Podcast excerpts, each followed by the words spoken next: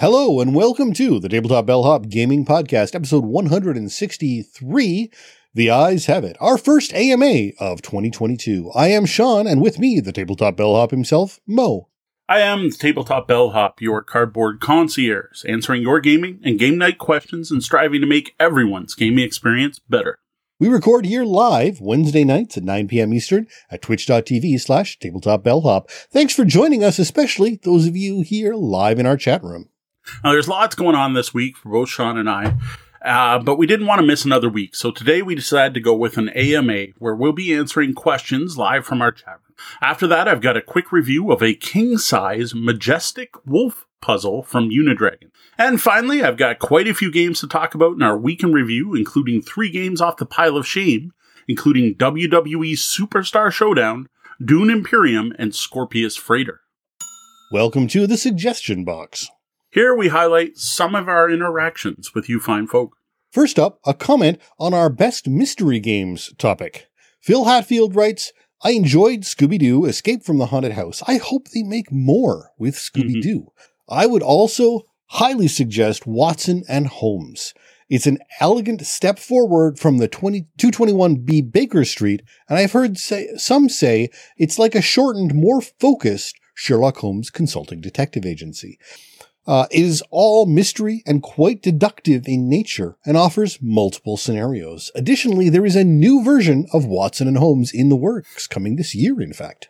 Now, that's not the first recommendation we've gotten for Watson and Holmes from that show. Uh, actually, Jeff, who's in the chat, was another one who brought that one up.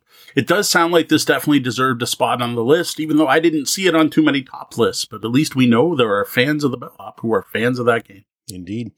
Now, next up, a comment from one of our Bellhop's tabletop segments when Mo was sharing his thoughts on the Hero Quest, Quest re, Hero Quest reprint.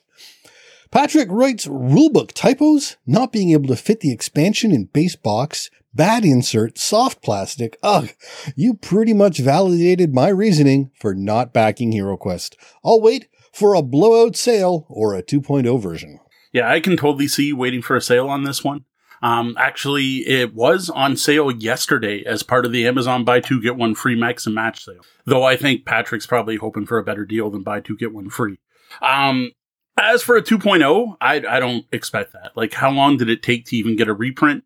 And the fact it's in the hands of Hasbro and Hasbro Pulse, I don't think we can expect that, an improved Hero Quest anytime soon. Now, what I'm actually hoping for myself is more expansion content because there was stuff that I was never able to get back in the days that was out there. The two expansions Games Workshop put out, the the Elf and the Barbarian Quest pack. I would love to get copies of those. And then there was like an Ogre pack that was only out in the EU.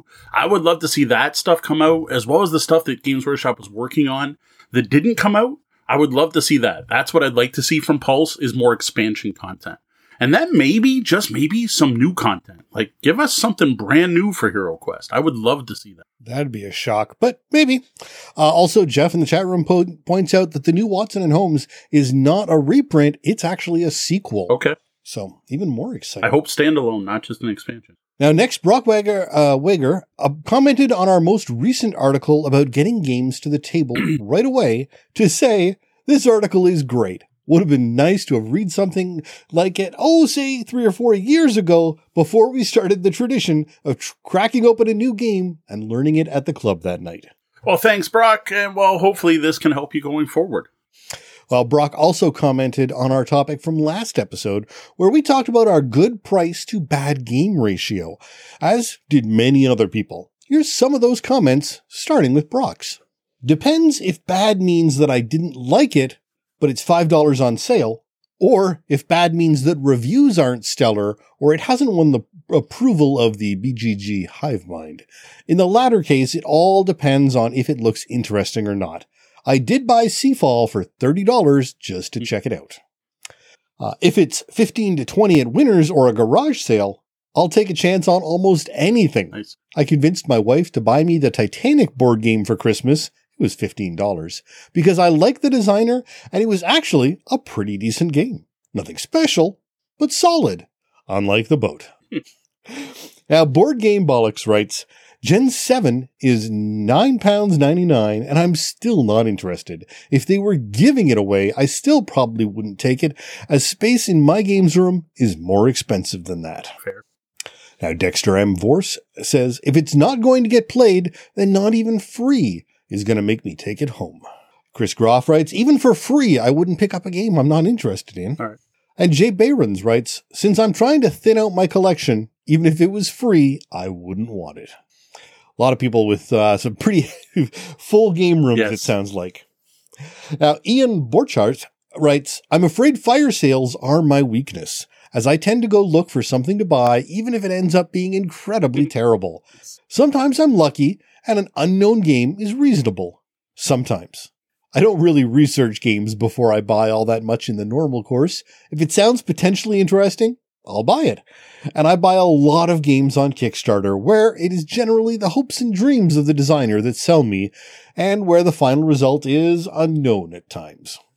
And finally, the Cult of Pop says, available space in my apartment influences whether I'll buy ga- worse games or not. Well, thanks everyone for the great feedback and interaction on this topic. That was actually only a small sampling of some of the stuff we did receive on this one. I gotta say, I'm surprised by the number of people saying no way, even if it's free. Like, there's no low price, even free, that would get me to take a game I'm not already interested in. Though I am also glad that there are some people out there that succumb to the good deal, and it's worked out well for them sometimes. Well, that's it for this week's comments. Send your feedback to mo at tabletopbellhop.com or hit us up on social media. We're here to answer your game, game, or game night questions. So most weeks we pick a question that someone sent to us by emailing questions at tabletopbellhop.com or filling out the form on our website, which you can find by clicking on Ask the Bellhop at the top of the page. This week though, both Sean and I have a lot going on and didn't really have the time to do the research and pre-planning that's required for a full topic discussion. So we're taking the easy way out and hosting an AMA. Between health matters, sales, and other jobs, it's been a rough start to the year, even two months in. So a nice chat with our guests and a free-form discussion is always good.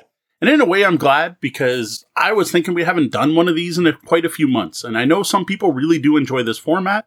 And I know I do. And not just because it's less work after the fact, but also I love being able to interact with our chat room live.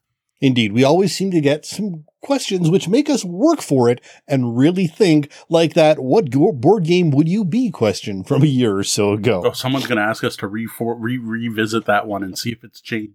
Now, as for this AMA, we are going to be taking questions from our chat room here on Twitch, uh, twitch.tv slash tabletop bellhop for those of you listening or watching. Um, for the you folk in the library, li- library? Wow, I'm doing great. For you folk in the lobby, feel free to ask anything you want, gaming related or not. Well, to give people a chance to get some questions in, we've got one saved from the feedback session, section from Bob Lai about the topic of how low a price has to be before we take a chance on a game. Bob asks, tangentially related, have you ever bought a game on the bubble and been genuinely, genuinely surprised by the product, its overall gameplay, or concept?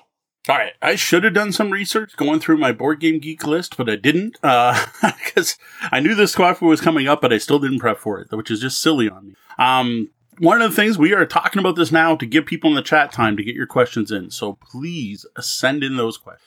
All right, so back in the day, um, Boxing Day at Hugin and Munin, they had a bunch of Fantasy Flight Silverline games on sale, and they were 10 bucks each. And at the time, I had money from Christmas, and I probably had a gift certificate at that time.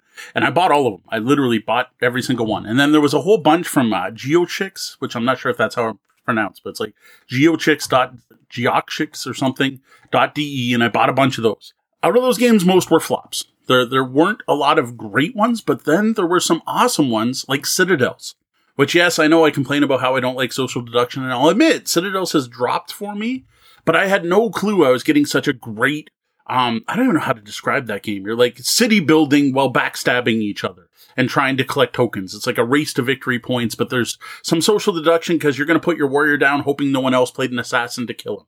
So it's not like the straight up bluffing where someone's taking on a role. It's more of a like poker like bluffing. So that was one. Um, another one was there was a warehouse sale here, like uh, one of those shops that suddenly opens up and has tons of stuff that they obviously got off a boat somewhere and are just selling it all off. One of those huge places. And they had a whole bunch of Z-Man games and other games for five bucks each and like seven for 30 or something stupid like that. And out of that, we got a ton of great games.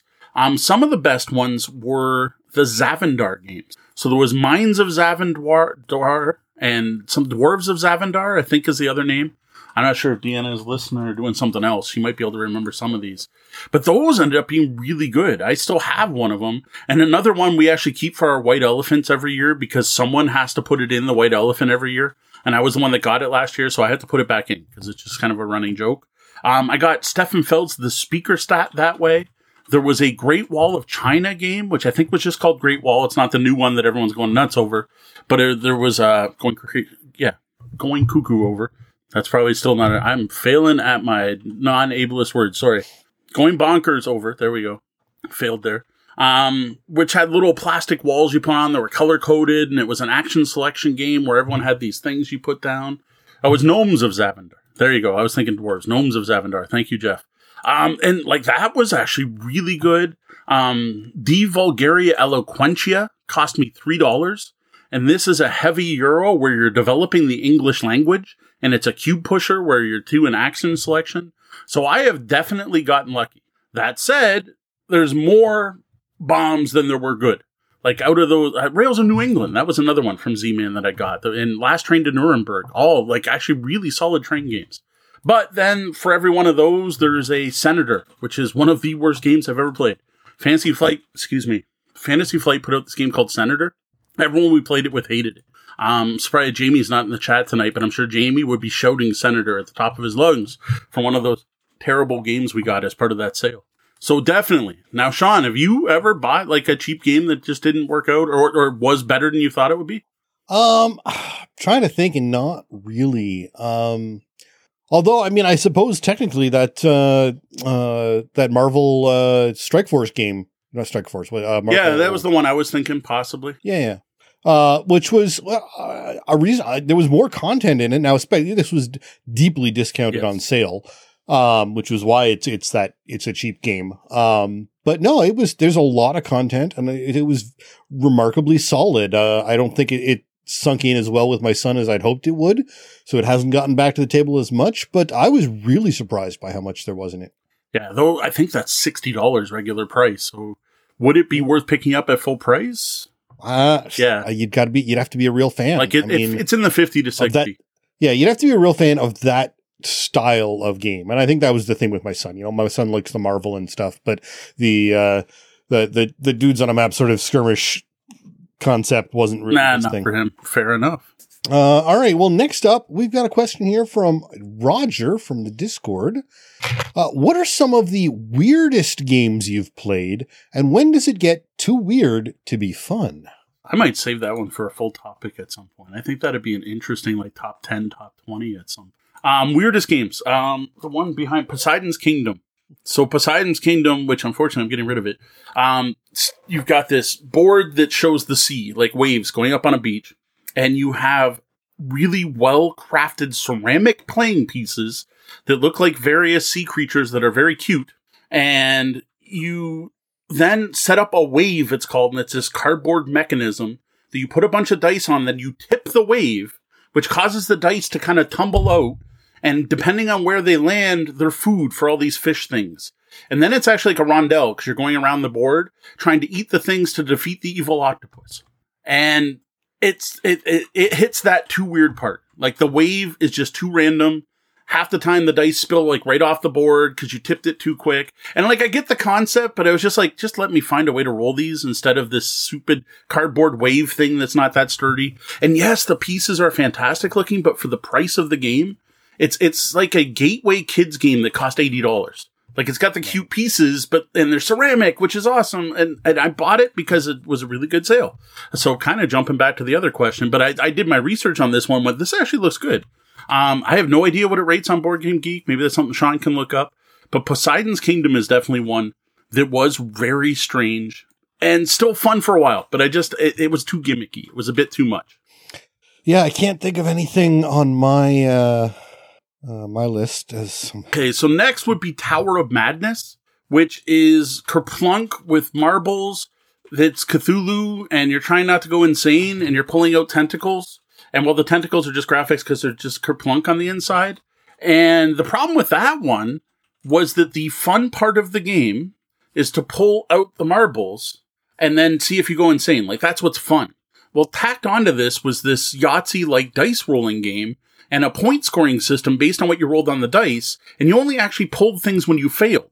So when you played well and won and played tactically, you no longer had got to do the fun thing, which just it was just to me poor design.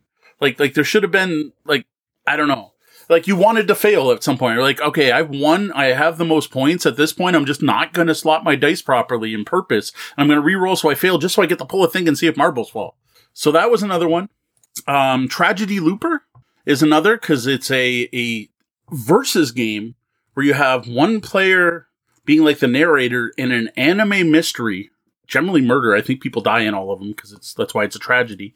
And you have the other players playing teenage investigators trying to figure out what the strategy is. So you sit down, you play the game, and you have no idea what's happening. Like you can move around, you can talk to people, you can you can you can cheer people up, you can do some things, and eventually a tragedy happens, and you're like, oh, okay, that's what the tragedy is, and then it loops back to the beginning, and you play again.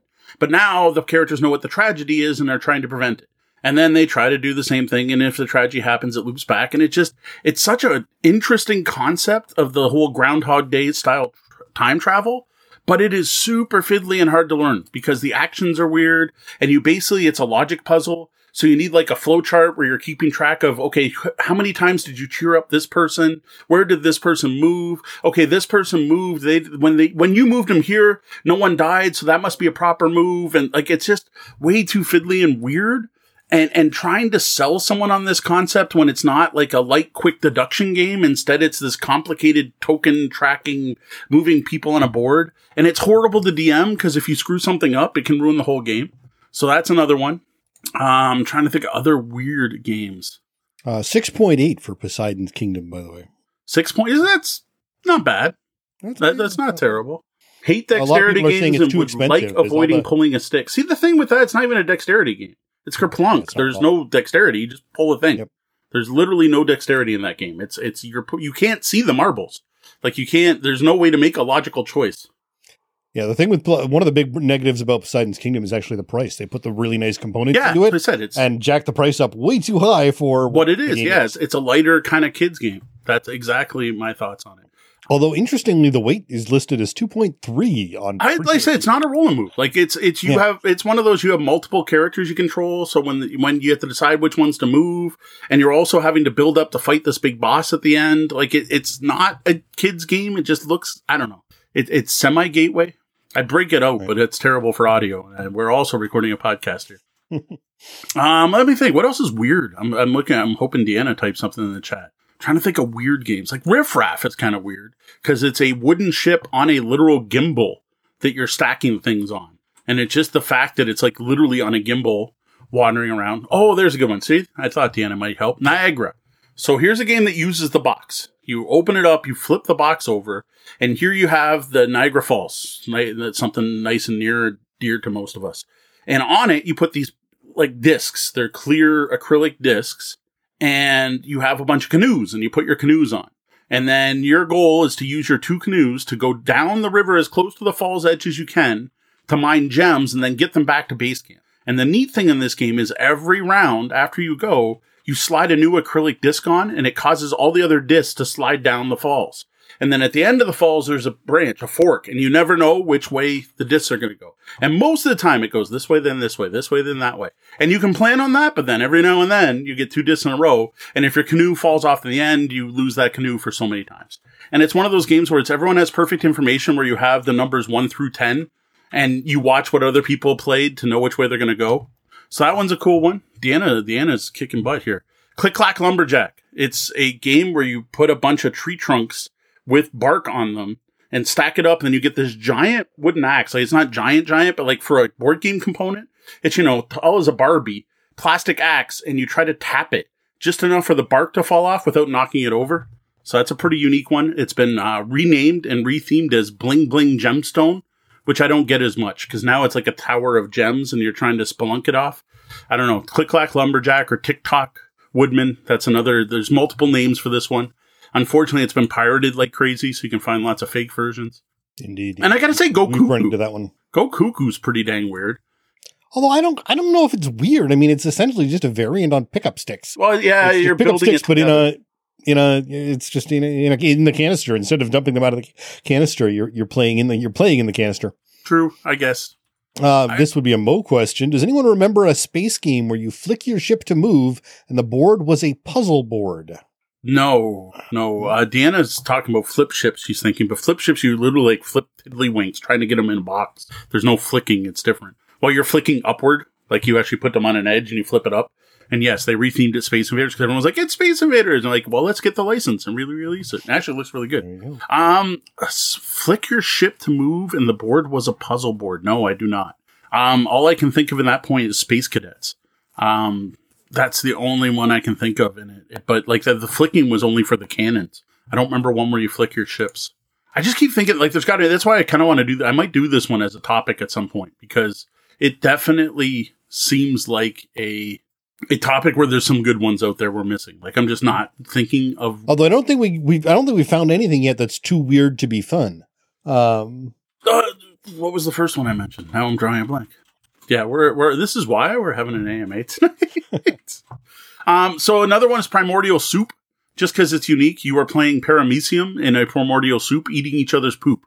And when you eat a paramecium, you poop out two poops of your color, and then other people eat that, and you slowly evolve your paramecium to have like tentacles or or flagellum, so they can move more. And the tide changes in the primordial soup, which causes everyone to move around, and actually is one of the best games I've ever played.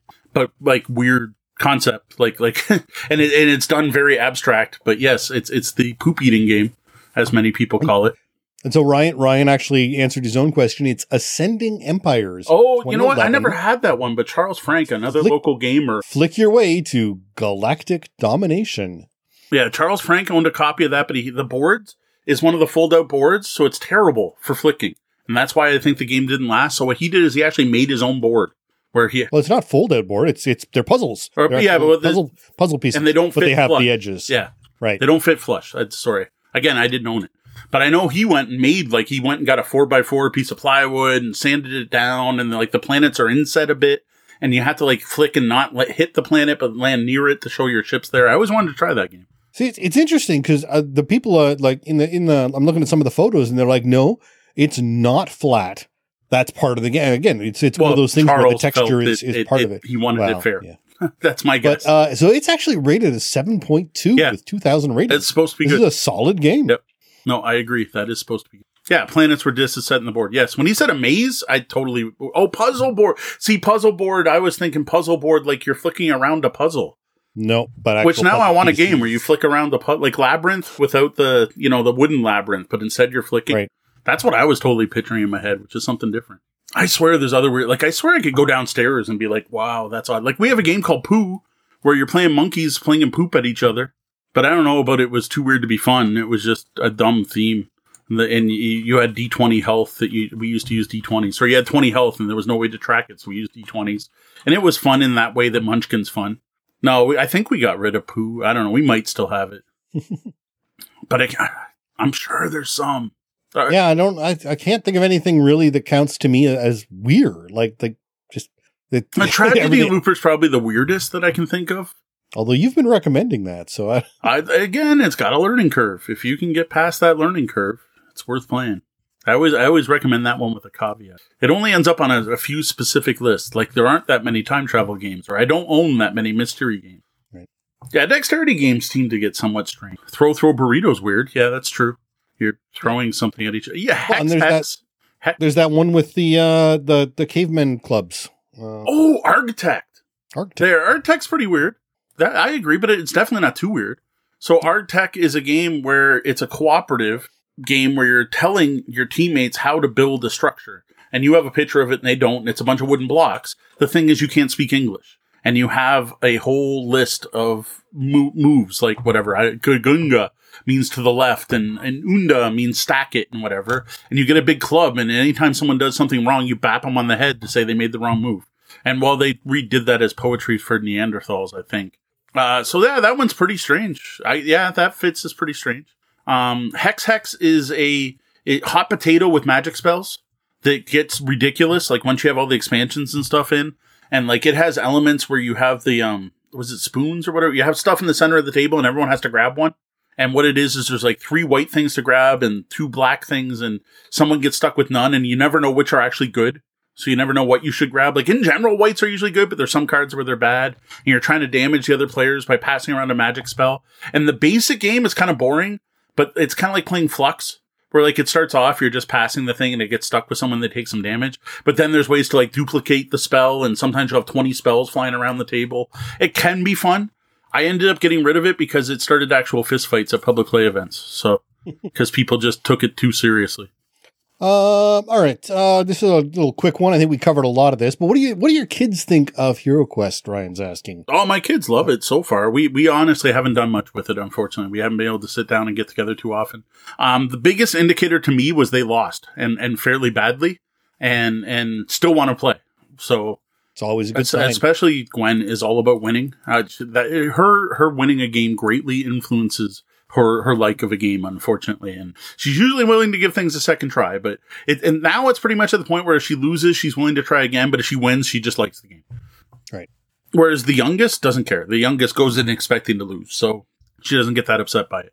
But yeah, they really enjoyed it. Um, I have a feeling they're going to want more character progression that's in the game because they're very much about name their characters, draw the picture of their characters, and and build your character. And there's really not a lot of that in Hero Quest. I still don't understand why they didn't make the first mission easier, but along with other issues with that game. Yeah, fair enough. Do they like the uh, the 3D props? Um, I, to be honest, it didn't stick out for them because I use 3D props all the time. Like, True, like, that's right. It's not all it's, that. It's all not that all that novel to them because when we play games, I tend to throw out 3D props. Like I have bowls full of 3D props for when I run D and D or or I play Gloomhaven or anything like that. So, so it wasn't that weird. They do like the miniatures. I don't know. Uh, they were happy they could do an all female party. So that's a thumbs up for the um, mythic tier backing and getting the alternate heroes. So they were happy about that. They, they actually really like the fact they have an all woman party. And they keep telling me I have to share more pictures online to upset people. all right. Uh, moving on. Uh, Jeff's got a question here. This one's funny because I have this on our list of questions. So, oh. so he's asked this before. Are we gonna? Are we gonna? No, we can. Do you? Yeah. Do you own and keep games that you do not like just because they are important milestones in the history of board games and you might want to introduce someone to that historical context? I know I do, says Jeff. I, a very little amount, much less nowadays. I was more worried about it before. Um, especially like the, the big thing is when I run public play events. So if I run public play events, there are certain games that are great for introducing certain concepts. So Dominion is perfect for introducing someone to deck building. It is the best way to show someone the basics of deck building. Catan is still a really simple trading game that and area control and teaches a lot of basic board game concepts that are used in almost every Euro game afterwards. Um, there's probably others. I'm drawing a blank. Dominion's the big one I know I still have. Though I, I really should get rid of intrigue. Like just keep in. For some reason I have both and I don't really feel I need both. Um, but in general, no. Um, what I do keep are games that were milestones in my progression, which is why my shelf behind me is covered in Games Workshop games that I probably will never play again. Like I have dreams of sometime Sean will move down to Windsor and maybe we'll break out some of these old games and see if they're still good. But in general, no, I, I, I don't, uh, most of the ones games I keep are are nostalgia for me more so than oh this was a landmark or if it was a landmark I still like it like that's the other thing is like like I keep El Grande because it's like one of the most pure area majority games but I want to play El Grande like there's there's no reason I wouldn't play it if get the right group down and we'll sit down and play it and like Shogun and Wallenstein, right? Like I love that. Like yeah, they're Cube Tower games, and they they they established a, a, almost a brand of games for a while. But I still like the games, and I want to play them. So there aren't a lot that um like we have a Scrabble board. I I just kind of it's old and we have it. I don't remember the last time we used it. I guess we keep that for nostalgia's sake, though I'd never brought it out to events. So not really. Like like I have a couple. Uh, Dominion's the best one because I'm not a big fan. Like I I don't see when I would play Dominion on our own, except to show it to be like I'd showed Sean. I'm like, here, you like deck builders. This is what started it. Now you've seen it. Okay, let's go play a better deck builder. I, I no, I, I Star Realms. Like what I do did do for a long time is I would keep games I don't like to bring to public play events. That's like a, but even like I that's why I have a copy of Love Letter. Love Letter is an example of one I don't really enjoy, and Hanabi. That's another one. Hanabi and Love Letter are two I own just to have at events, and those are ones that I specifically like to bring out to drinking events. Those are the ones I want to bring out to like Villains Bistro, Easy Mode, where people there's they're social games more so than tactical games. And I do not love love letters. So that love letters is a good example. Dominion's another, but it's not like I have a ton. I don't have a bunch of you know gateway games just for introducing people to board games anymore. Alrighty, excellent. Uh, hope that answers Jeff's question for him. Uh, next, we've got a question that came out of the Discord. Pax asks, What's a standout moment of delight at the way a new to you game played? Ooh. Like something that made you laugh out loud because the game revealed itself to be so clever or elegant. Should have said AMA where I don't think so much on my feet. laugh out loud is hard. Um, probably medium. Medium would be an example. Yes, specifically medium. Sitting downstairs I think you were there for the first game, yep. weren't you? Yep. Sitting downstairs and I explained the rules and I passed the cards out and specifically picking up my hand and seeing the cards and realizing how those cards would interact was awesome. Like just like, oh, I get it now. Just seeing my first hand of cards, I'm like, oh, I get it. Yep. And then when we had the first, it went terribly, but the first actual trying to get a medium, which I think was Sean and D or it was Tori and D, I know D was involved and shouldn't say it anything. Just, it was just me, you, and D the first. It was time. okay, yeah. That was, so that was where that then that was where D just, just kind just of blocked up. Blanked. Yeah, yeah. She just couldn't say a word, and we laughed, and and like we hadn't laughed that much since probably Telestration some night at three a.m. So yes, definitely. So that is is is in a perfect example. I think of that is is that game of median medium, it just clicked. Like like the two things, the two moments of looking at the cards, going, "Oh wow, they did a really good job at picking cards," and then the actual ones, like people laughing out loud, like like falling off the chair laughing. And like before that, and it, the first time I played Telestrations was like that, going way back. Uh, playing Telestrations at 3 a.m. at Extra Life events has definitely done it. Um, another. I have to say, for me, now this isn't a laugh out loud, but a, a, sort of standout moment of of delight, I guess you could say, was the first time we sat down and played the Minecraft game. Yeah, builders and biomes. Because we weren't expecting this to be a game. It, it was going to be. It, we were hoping it was going to be better than that trash uh, Minecraft card game I my kids got, but I was honestly not expecting the depth of gameplay in that. And when we sat down and realized, oh wait, this is wow, there's a there's a game yeah, here. There's a real game. Here. Um, it and and you know the way they use their cu- the cube. You've got the the the cube of cubes. The, the one thing that really makes it feel Minecrafty. Yeah, yeah, absolutely. You're chipping away at this giant cube of cubes. Uh, I really shocked me because uh, I I was completely not expecting them to have made a game game. So I wasn't as shocked by it, but yeah, it was definitely a, a, surprising game. Well, and I think one of the things that holds you back a little bit from the the, the delight is the combination of uh, you know the depth of research you do before you even look at a game. Oh yeah, but also but also the unboxing videos. I've uh, already you're, seen. You're, you're you're yeah. There's so much sort of ramp up to when you get that game at the table. It's pretty hard to hit that level. Yeah, it's true to be surprised. Uh, where's another one? Well, I mean, probably I, I would say probably Go Cuckoo is would would be. Oh yeah, so, uh, so, that's a perfect example, right?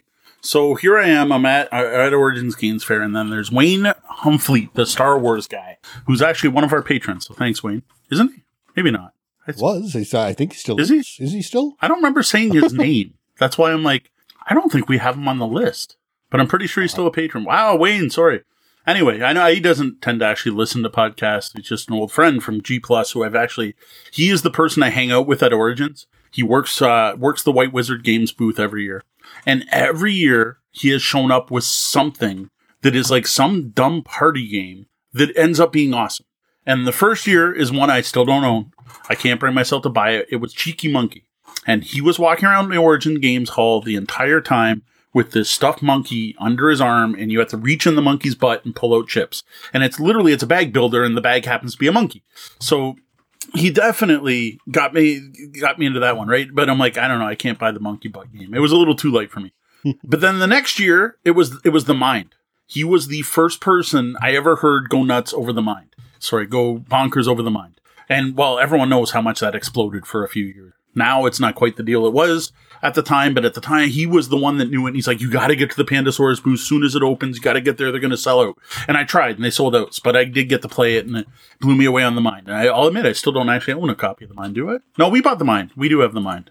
I, I don't think I got it that weekend. Well, the last Origins we went to in 2019, he's like, Mo, you got to play this game, Go Cuckoo. You got to go to the Haba booth and you got to play this game. And it's like reverse pickup sticks. Oh my God, it's amazing. And I'm like, the Haba booth? Like, Haba makes kids games. Like, but they make animal upon animal. Like, like they, they, they do some good ones, but I'm like, he's like, no, no, no, go try it. So I had a meeting with T from Haba already set up. So when we get there, she's trying to show me these Euro games. Oh, they had a new line of games which I think they called game night games. I totally forget now. They weren't yellow boxes. Uh, King of the Dice was one, like, they're, they're, still simple games, but they're not kids games. So she's trying to show me these, and I'm like, can I see Go Cuckoo? She's like, you want to see Go Cuckoo? I'm like, yeah, I want to see Go Cuckoo. She's like, you know, that was like a limited release for Easter, right? And I'm like, Easter's not even coming up. I'm like, yeah, but I heard this is really good. She's like, okay. And then she leads me over. They lead me over and show me Go Cuckoo. And, and I'm like, oh, that actually looks pretty neat. I, I want to take a copy and I bought it. Like I didn't even, this wasn't even a review copy uh, of Go Cuckoo. So I so I grabbed Go Cuckoo and then I did make a deal with him to get some review things as well. But that's the part's not important. And then I take it and we go. I don't remember where. We probably went back to home base because this is at this time I was hanging out with misdirected Mark people and we played it. and like, oh, this is brilliant. And I don't know how many times we played over the weekend or how many people we played with, but that game got played at every social gathering I was at. We go to Barley's for drinks. I brought Go Cuckoo. We went to the Three Ponies for Shepherd's Pie. I brought Go Cuckoo. I went to an RPG. I brought it. And if the game ended early, I put Go Cuckoo on the table after playing Hydro Hackers and we played Go Cuckoo. So yeah, Go Cuckoo is a great one. Yeah, it's weird. Whatever they, whatever they came out with, they don't seem to, they seem to have killed that, that branding already because I'm not seeing. I think it was game night games. Like it, it was on the box. I'd have to look at the, the box for King of the Dice. Um, Karuba was in that line which you and D yeah, played. They're not yellow. They're definitely yeah, they're non yellow, and I think they were called Game Night games, and it might have been inside the box. Uh, Terrible typing sound. Game Night approved. Had they because there's Haba family games, but those are mix of yellow and other. Oh, uh, dice. I know, terrible. I usually say I won't Google while we're while we're doing this. I want the back of the box. Anyone have a picture of the back of the box there? Does it say anything? Oh, it's not in English, which makes sense because Haba's not I think it was Inside, whatever. Anyway, they launched a, a new we're, we're not just kids games brand, which made sense at right. the time. Yeah, no, absolutely. I can't find it. I think it was Game Night. All right, I saw lots in the chat. I don't know if we saw anything important there. Not necessarily questions, but like people uh, saying uh, stuff. A lot of people talking about uh, so going back to those uh, you know classic games. Yep. Talking about uh, Catan, Carc, Citadels, Puerto Rico. Okay, so Citadels uh, I sold. Puerto Rico I still play. Uh, Carc's one I, I like Kark though again. Like like I, am not keeping it just because it's a good gateway game. But I'll admit it's been a long time since I played Kark, and I probably would only break it out with new people. Personally, I prefer Isle of Skye, but Deanna doesn't like Isle of Skye. Like I think Isle of Skye kills Kark completely. Almost Jones theories it out of for for experienced gamers. Where Kark's definitely and and if, why would I play Kark now with new gamers when I have Land versus Sea?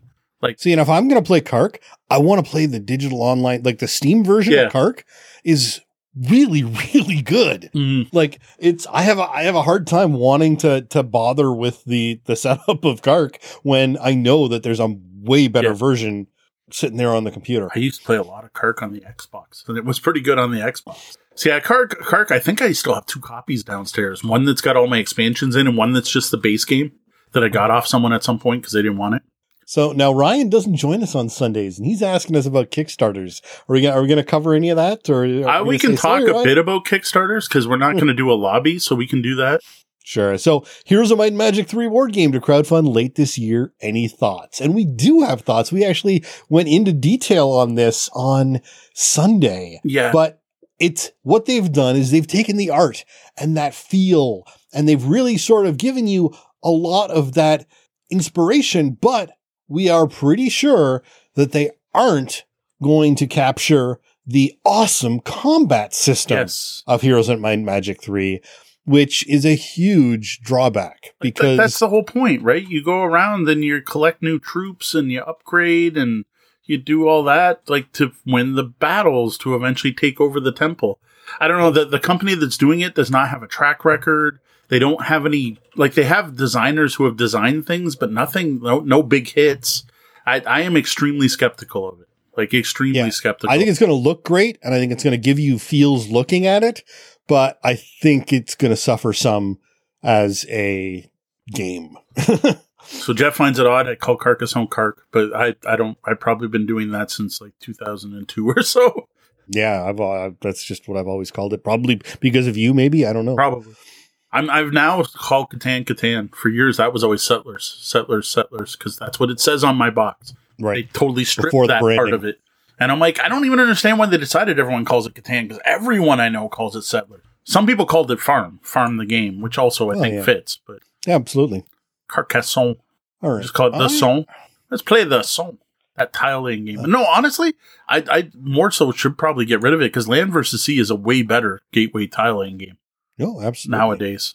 The one I love is Carcassonne the City, but no one even owns that one. I, uh, is it the city? The castle? I like both actually. Carcassonne the City is the one that's designed by Reiner Knizia and it's two player only.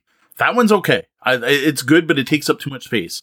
But the original, the other one, Carcassonne the Castle, I love where you actually have wooden walls you're building and you put guards on the walls and they score based on what they can see.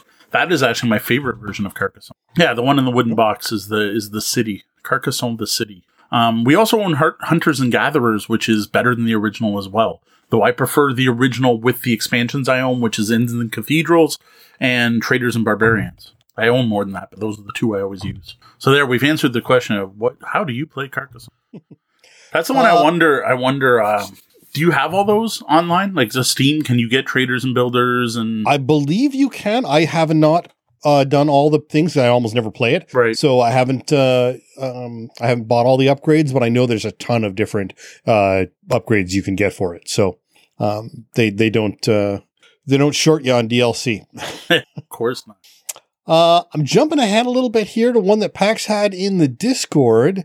And uh, so they've been binging video game speed runs recently. Okay. And this actually is, is, is a little bit, uh, I'm going to reference the, the chat room here as well. So their question is, are there any board games where you could see a way to use a quirk of the rules or mechanics, a glitch, if you will, to take a different path to the end game than the designers intended or anticipated?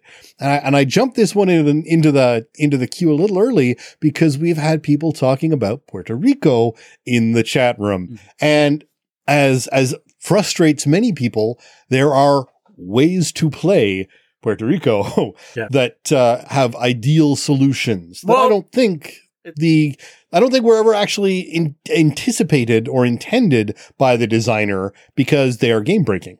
See, I'm not sure about that. It's it's not like that in, in, in Puerto Rico. The problem with Puerto Rico is there's a scripted opening. So it's more like there are set openings in chess and certain ones you play and certain you don't.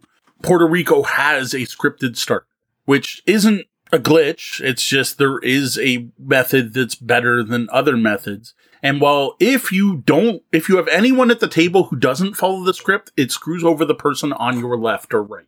I forget what. And while people get really upset because you stepped away from it, which personally I think now you just made the game interesting because now we like if it really was that scripted, start at turn six. Like, just do the thing. Like, you get a, you get, you get a, I know corn's part of it. You get a corn, you get an ink, you do this, you do this, you do this, you do this, now it's play. If that's literally the problem. But the thing is, people can mess with it. But if you watch like a tournament, everyone's going to open the same. It's, it's like, it is the opener, which again, I don't think is really an exploit. It may have even been intended by the designer that there is a way that, you know, someone's got to grab corn, someone should grab this, someone should grab this, someone should grab this. So all these things are in play and these buildings are in play at the beginning. But again, that's bad design. Modern design would be give everyone that stuff to start then. So I, I don't see it as a glitch. Yeah, I, I it maybe bad game design. I don't know. I again, you're right. It should just jump to the sixth Yes. turn with everyone having all case. that stuff. If that is actually the case, to me, that that does seem as uh, unintended, uh, or or I don't know if it's unintended or just bad design. Yeah. One of the two. I I, suppose. I honestly don't know the difference. And all you got to do is use the expansion and that's gone. because that randomizes what buildings are in play, and then you never have the script. Like it's it's been fixed by the designer by putting out the the buildings which now come with the base game. So that's definitely right, part well, of it. going back to that question, are there any board games where you could see a way to use a quirk of the rules or mechanics, a glitch, to take a different path to the end game?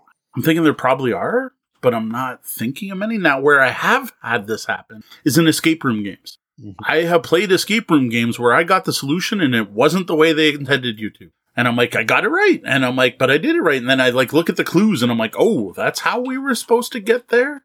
Okay. Well, that's not how we did it. Or, or something like that. Um, and I can't think of a very specific example, but I know that's happened a couple times, like not even just once. Um, or also in, in, in that type of game where we solved something ahead of time. And it was frustrating because there was no way to like input that, but we'd already figured it out. Um, I'm, I'm trying to think of like pitch car is the other one I think of where there's like, if you skip the track a certain way, like there's, there's Right. rules for how many track sections. And if you played a lot of pitch car and you know that rule, you can look at certain layouts and be like, oh, instead of going around the track, if I do this, but then you're only allowed to skip certain sections. Yeah, because you can only skip three It's sections. two or three or something. Yeah, I, yeah. I don't remember the exact rule.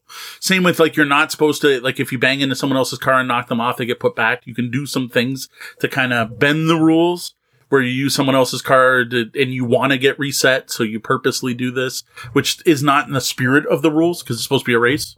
Right.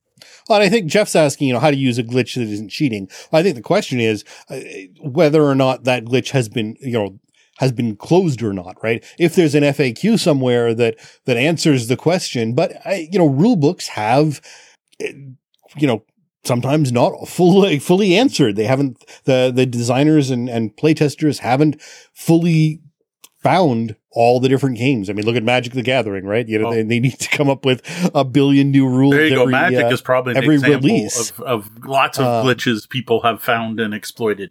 Right. Those they then they come out and eventually the game fixes them, but there are glitches that happen because you just can't account for all the possible combinations and you've got some really smart people out there who can go, "Oh, well if I do this this this and this, all of a sudden you're instantly dead." Yeah. You know, and that sort of thing. Another one is um uh, uh, Warhammer 40k. There's a meme out there, and I couldn't tell you exactly how it worked, but there was some person who was winning all the tournaments, but using some weird rule exploit about holding his entire army in reserve. Hmm. And then someone else showed up and then did a thing where he started with his whatever on the opposite side of the board, so the other guy could never deploy his troops, so he won. And the, Yeah, the no, meme I, I is like actually, I people remember looking that at the because rule you book. talking about that once, and I and I ended up researching it. Yeah, and it I'm was like, yeah, yo, that was it was really interesting what he had done, um, and it was it was again just it, someone was abusing the rules and then someone better abused it, which I just, Yeah, yeah. it was very much a Schadenfreude moment that I thought was really good. absolutely Um, war games it definitely used to happen. Um, I know people cheat, but that's not necessarily a glitch. Um, yeah. It's it's really you need to look for those those like gaps exploit. in the rules. Yeah. it's it's the gaps in the rules that haven't been covered. Uh, The and, thing and- is with board games though is the rules are I forget the two words. I'm I'm going to forget the rules. Words. The, one of the big things that separates the board games from role playing games is whatever the, the rules in board games are definitive or whatever. Right. In a role playing game or in a board game, you can only do what the rules tell you you can do. Whereas in a role playing game, it's what you can't do that the rules tell you. And again, I forget Right. the terms for that. So even in board games, like like the, the exploits that some people are going to call exploits, oh, it's not the rules. I can do this. Goes along with that. Well, it doesn't say I can't punch you. You know, so uh, that's okay to do it. And, and most board gamers won't accept that. Like the, the the table culture doesn't allow for people to pull in things that aren't in the book. Yep. So it's it's it's hard to get those type of video game glitches, right? Like the, those short, shortcuts. Um, some examples. There's infinite points. Uh, Star Realms. Star Realms. There are quite a few combos that are hard to do it where you get you could get infinite points. And I pulled it off once. Where it just has to do with thinning your deck, so you keep cycling your deck because you're trashing a card to get points, and then you reshuffle your deck so you get to pick it back up and do it again, type of thing. Dominion, there was a way to do that with a certain thing where you just never run out of actions, and there was a way to shuffle your deck. uh, someone was mentioning uh, Chapel plus Lab at Dominion. Yes, it, maybe that's it. I don't remember. Um, Uh, that's I But, said. I know there was a Dominion one. I wasn't actually reading the chat to know Dominion got pulled. Deck builders. Deck builders tend to have uh, like I said, not exploits, but certain card combinations that are ridiculously powerful if you're able to get them. I, there was there's one in Clank where you can get infinite Clank. You can get all your cubes clanked out. Right. Uh, yeah. No. There's uh, there's definitely some stuff out there. I think what and a lot of it is uh, how rules are read Mhm. uh, and, and getting into the grammar arguments. I um, we Yes. uh, I think it was uh, Draconis where we had there were a couple of things where it's like okay there is no FAQ so we need to now analyze the grammar in the wording to Yes. see what Yeah. Are there the any correct other term. cards that say, Yeah. you know, I, I can't remember what it was, but yeah, there was one in Draconis. Card game, anything where you're throwing in that many variables, right? Like card games. Every card impact, impacts everything. Magic the Gathering, every CCG, every every one of those. Um, that's where you see it. But like, I can't think of like Shogun if there's some exploit about if you hold on to your cubes instead of putting them in the tower, you can do it or something. I, I guess the the Risk Australia thing would be an example of turtling in Australia and Risk is probably an exploit where it's it's against the the theme of the game, but it works. Yeah, they're talking about people are talking about uh, rules and abilities and, and grammar in uh, in in rules may versus must. Yes, Um, versus and it's interesting. I've actually gotten into this recently. One of the th- one of the things I'm doing in my job right now is I'm writing a glossary of terms, and a lot of these terms that we come up up with in in my job are from the construction industry. Right. And one thing you learn in the construction industry is define, define, define, define. So if you've got a spec and the word furnish is in the spec or provide, there will be definitions in there. Uh, even even though there are standard definitions for those in the industry, they will be defined in that document, um, and, and things like that. Because the difference is, you know, massive. Mhm. Whether or not you, you know whether or not you're you're including a fifty thousand dollar labor budget or just shipping some product. yeah, the May versus Must one's huge because I worked in quality for a number of years and with ISO certifications. May and Must are huge, and people don't understand the difference. Yeah. You must have the following eight documented procedures. Your documented procedures may be kept, you know, and it totally mattered. The- Oh, absolutely. or sorry, the, the the the more ISO one is sorry. You must have eight procedures for these eight things. These may be documented. Means they can be verbal, which is something a lot of people forget, and they over document. I'm like, why are you writing all this down? That's all stuff you can just get audited for and get in trouble for. Don't even write it down. As long as everyone can answer the question when you say, "What is your process for this?" You're good. That's how you pass ISO audits. You make sure you don't write down anything you can actually get wrong. There we go. And if you want to hire me as a consultant for ISO auditing, I could use a a, a, a part time job. So tell you how to get through with zero nonconformances every time. So, uh, D has brought up uh, privately that we're not going to talk about tonight, but I'll give you a preview of what's going to be coming up on Sunday. Okay. So, uh, after our copyright and uh, legal episode that we did a little while back, uh, a large case has come is coming up in front of the Supreme Court Hmm. that's actually involving the game of life. Okay. Uh, and it has some interesting um, outcomes depending on on how the justices rule. Uh, they have taken on the case, so there will be a ruling. It's just a matter of which way they go. But uh, it's got some interesting long, uh, it's, uh, interesting uh, outcomes for content pre 1978. okay. So we'll we'll be talking about that a little bit on Sunday uh, when we chat. And Deanna wanted to talk about um playing games of vision impaired, which is a topic Ryan would probably be in, which would be on Sunday. Although I know Ryan can't often make it on there on Yeah, Sundays. So All right, I think we should fire off Dave's questions and then put them back in the pile so the next time we have an AMA, and then I think we'll wrap it up because it's almost ten thirty. I don't know right. if you have a if if people in the chat last chance. We're we're gonna go hammer off these three quick questions, and then um, which may not be that quick once I start thinking about them because again, I just kind of looked at what they were. I I vaguely looked at them and went, yeah, okay, what's game of the year? And I don't have an answer at this point. Um. And so if anyone has a question, get it in now if you wish. Um, though I think you might want to throw this one in just because it is someone in the chat. Sure. See, it's it's basically there. I even copied Jeff's question there. I didn't even realize that's the one I copied from the Appar- notes. Apparently, we haven't. Uh, See, I told you. I'm like, that's like the same question he asked. That's all funny. there we go. See, it shows how much we read our show notes. I had copied Jeff's previous question in here as an if needed, if no one in the chat speaking up. And it was, he basically said, do you keep any board games because of their historical relevance? Jeff really wanted to. Yes, I guess he did. That's funny. All right, So well, I, I think we should cover this, but let's do Dave's. Yeah, Dave. Dave asked us in the Discord today. So with all these monthly AMAs, it might be fun to track some things. So first off, what game did you play the most of the past month? The past month. So we're talking January, I assume, Uh, at this yeah, point. I think yeah, we're we're still early enough in and, February. and honestly, I'm going to look this up. I am going to say off the top of my head, man, maybe Azul. Azul on Board Game Arena is going to be my guess. It's possibly it's something like Aqualin too, or something else. D and I hammered off a bunch of games one night. All right, let's look. Lod plays played 34 games in January. Wow, number one is Lost Ruins of Jesus. So yeah, Lost Ruins of Arnak at four plays was my most played game of last month. Next was Aqualin, then the game, then Azul. So I was I was in the top five, and then Chronicles of Avel. All right. Well, there we go. Uh, I I have to say mine is it's not, not going to be an Arnak.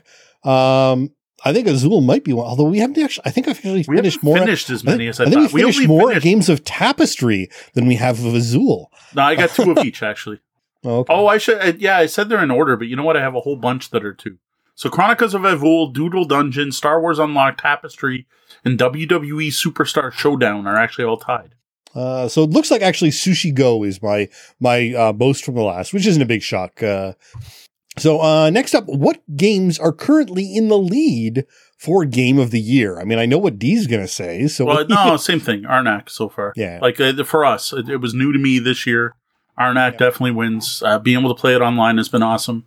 Definitely enjoying Arnak. Uh, I don't think anything else has come close, to be honest.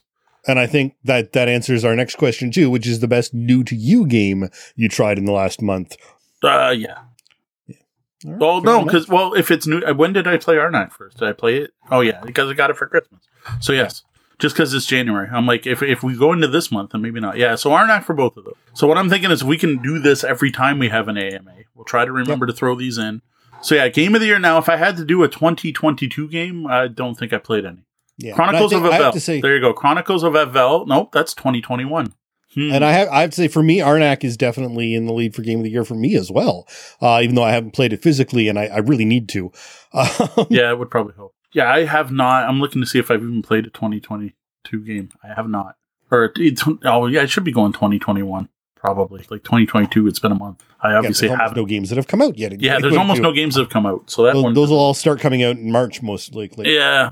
So best game of 2021 that I played is Arnak 2021. No, it's 2020. So it's it's looking like Chronicles of Avel is the best 2021 game I played so far, which might be the only 2021 game I end up playing. I think Disney Sidekicks was in there. Yeah, but that's not that's not winning Nope. anything. Nope. Uh, Dune Imperium. No, 2020 for Dune Imperium. It's older than I thought. well, yeah, it's the same. Came out the same time as Arnak, so 2020 for both of them. Yeah, it makes sense. They were like the same week. That's right. Wow, Arnak's up to the number three in family games. Who the hell calls that a family game? That's weird. I, yeah, I wouldn't call. I wouldn't rate game. that as a family game. It's number 31 in strategy, but how is that a family game? Yeah, I don't know. The, the, that type family strategy can be. how do you vote on this? It's a poll, I guess. Fun for kids and adults. 74 people have voted it fun for kids and adults. Strange. Yeah, I don't. Thematic game, none. I'd put it thematic over family, though it's not an emphasis on narrative. All right. Well, I have voted. We'll see if All right. that, that changes things. No, that's not a family weight anything. Oh, that was something we found out.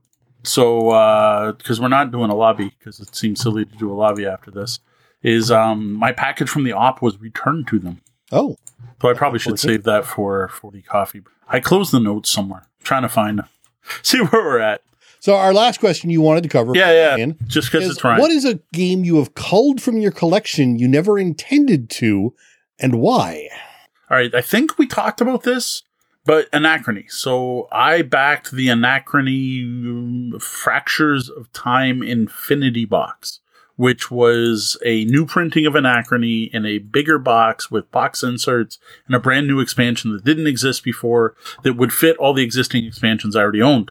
And I backed it at some point, and then later was like, oh, you know, we don't have a lot of money right now, and I just backed this eighty dollar Kickstarter or something. I'm like, and we're selling games, and what happened was I listed some games for sale on Facebook, and someone was like, "What other games do you have?" So I started just taking pictures, and I was like, "Here's all of them," and I listed, showed them pictures like eighty games, and they're like, they took eight of them, and I sold them Anachrony. So then months later, maybe even a year later, it was a long time. Whenever the Kickstarter delivered, it shows up on my porch and it was in here for a long time. And I'm like, it's in here, but I'm going to save it for an end of the episode unboxing. So it sat here for probably another couple weeks. And then I open it up and it says upgrade pack. And I'm like, oh, shoot. And I went on Kickstarter and I looked, and sure enough, I did not back at the get all the stuff level. Instead, I backed at the upgrade level and I no longer had the base game. So thankfully, I contacted the person that bought all these games off me and said, Hey, I screwed up. And they went, Ah, oh, that's cool because we didn't like it. Which I'm like, What? You didn't like Anachrony? But whatever. And they sold it back to me for the exact same price they bought it off me. So no loss, no harm, no foul. But man, I messed up. Like, like, and then trying to get a copy of Anachrony at that point was going to be terrible. Oh, yeah. Like it, it, it, was, and as Deanna pointed out, when I first got it, I, I'm like, did they not ship me what I backed at? Because I swore I backed at the full level. Like I totally right had convinced myself the whole game was coming. So that is that is the one big example of when I sold something I shouldn't have. All right, and the follow up to that question is what game do you keep trying to cull from your collection, but just can't seem to find a new home for and won't just throw away? All right, so there's a few. Um, Big Trouble in Little China, the deck building game, legendary Big Trouble in Little China. No one seems to want it, even though I, I thought it was okay for a legendary game. I just don't like legendary games. Um, next would be Battleship Galaxies, which was awesome but needed an expansion. It was a it, Hasbro worked with Avalon Hill to put out a new good version of Battleship set in space with like fleet battles and all this stuff, and it's really solid but it comes with two armies that were meant to be expandable and they were never expanded and they never put out the other armies. And while it ends up being just the same battle over and over again, which is still more interesting than Battleship, but like I played that battle five, six, twelve times or something like that. So that one, no one seems to want it because I think they just see Battleship and are like, I'm not paying $30 or more for Battleship. Um, and then there was a flicking game called Bicycle, but it's spelled weird because it's not in English. I don't remember exactly how it's spelled. And it's pitch car but with something called the Z ball. And it's a proprietary ball that has little ball bearings inside it. So unlike pitch car where you're just flicking your crokinole disc, you can actually like put English and backspin on it and it'll actually stop on a slope because of the small marbles or whatever inside it. Okay. And it's a bicycle racing game and it works like pitch car, but the thing is you have your bike and you put the bulb in front of your wheel, then you flick it and then you put your miniature back. And it uses ramps. It's it's like advanced pitch car, but it's just so hard. Like the Z ball takes actual skill to be able to flick. And unless you have a group that plays it all the time together and gets good at it, you bring it out to a public play event and people just like can't get it up the first ramp or get just keeps rolling back or flicking it halfway across the room. So I finally decided to get rid of it. And I paid a ridiculous amount of money for this one because it's not available in North America. And a whole bunch of people on Board Game Geek at the time were like, oh, it's so much better than Pitch Car and you can get so much better. And like you go on YouTube and watch people use the Z ball. It's really impressive. Um, and it's, it's a, there's another version called Roadsters, which is even more so Pitch Car because it's race cars. So that it's down here. If anyone's interested in bicycle, um, it's all plastic and snap together, not wood. It looks like electric race car track. I don't know. And no one seems to want that. So those are the ones I can think of. And then Deanna just pointed out one we shouldn't have gotten rid of, but we intentionally did, and that is Android, which we talked about when we were talking about mystery games. So that last episode, two episodes ago, yeah. when we talked about mystery games, Android, which is the Philip K. Dick board game, which is you are basically playing Blade Runner. And it, I, I don't know. I, I was so frustrated with a couple plays of it that I got rid of it. And the people I gamed with at the time hated it but now I green with a totally different group of people. Like I'm not just Tori and Cat, but like my old Monday night group is even a totally different group of people than my Android. Then the group I played with when we had Android. And I basically got rid of it because the people I played with hated it. And, um, it is not a bring it out to public play event. It's a three to six hour murder mystery, super complicated, lots going on game and just isn't suitable for, Hey, sit down. Let's play this. So right. it made sense. But yeah, I should have I should have kept that. I wish we had kept that. I want to play it again. And maybe I get it now and play it again and somehow I got rose tinted glasses and I'm like, oh no. Uh, Jeff, I think you're thinking Android Netrunner, the card game, but I'm not positive. I don't think you can play Android. It's just called Android. I'm going to look Fair quick because although they're ma- they're very well well maybe you can play almost anything on that uh, yeah system. Although I think uh, they are still. Uh, oh, trying to search that doesn't work. Well, yeah, you'll get all the hits for Netrunner. No, not even that. Just trying to search Oh. Android gives you all Well, the. Google. There And go. is it coming to Android? Can I get it on this?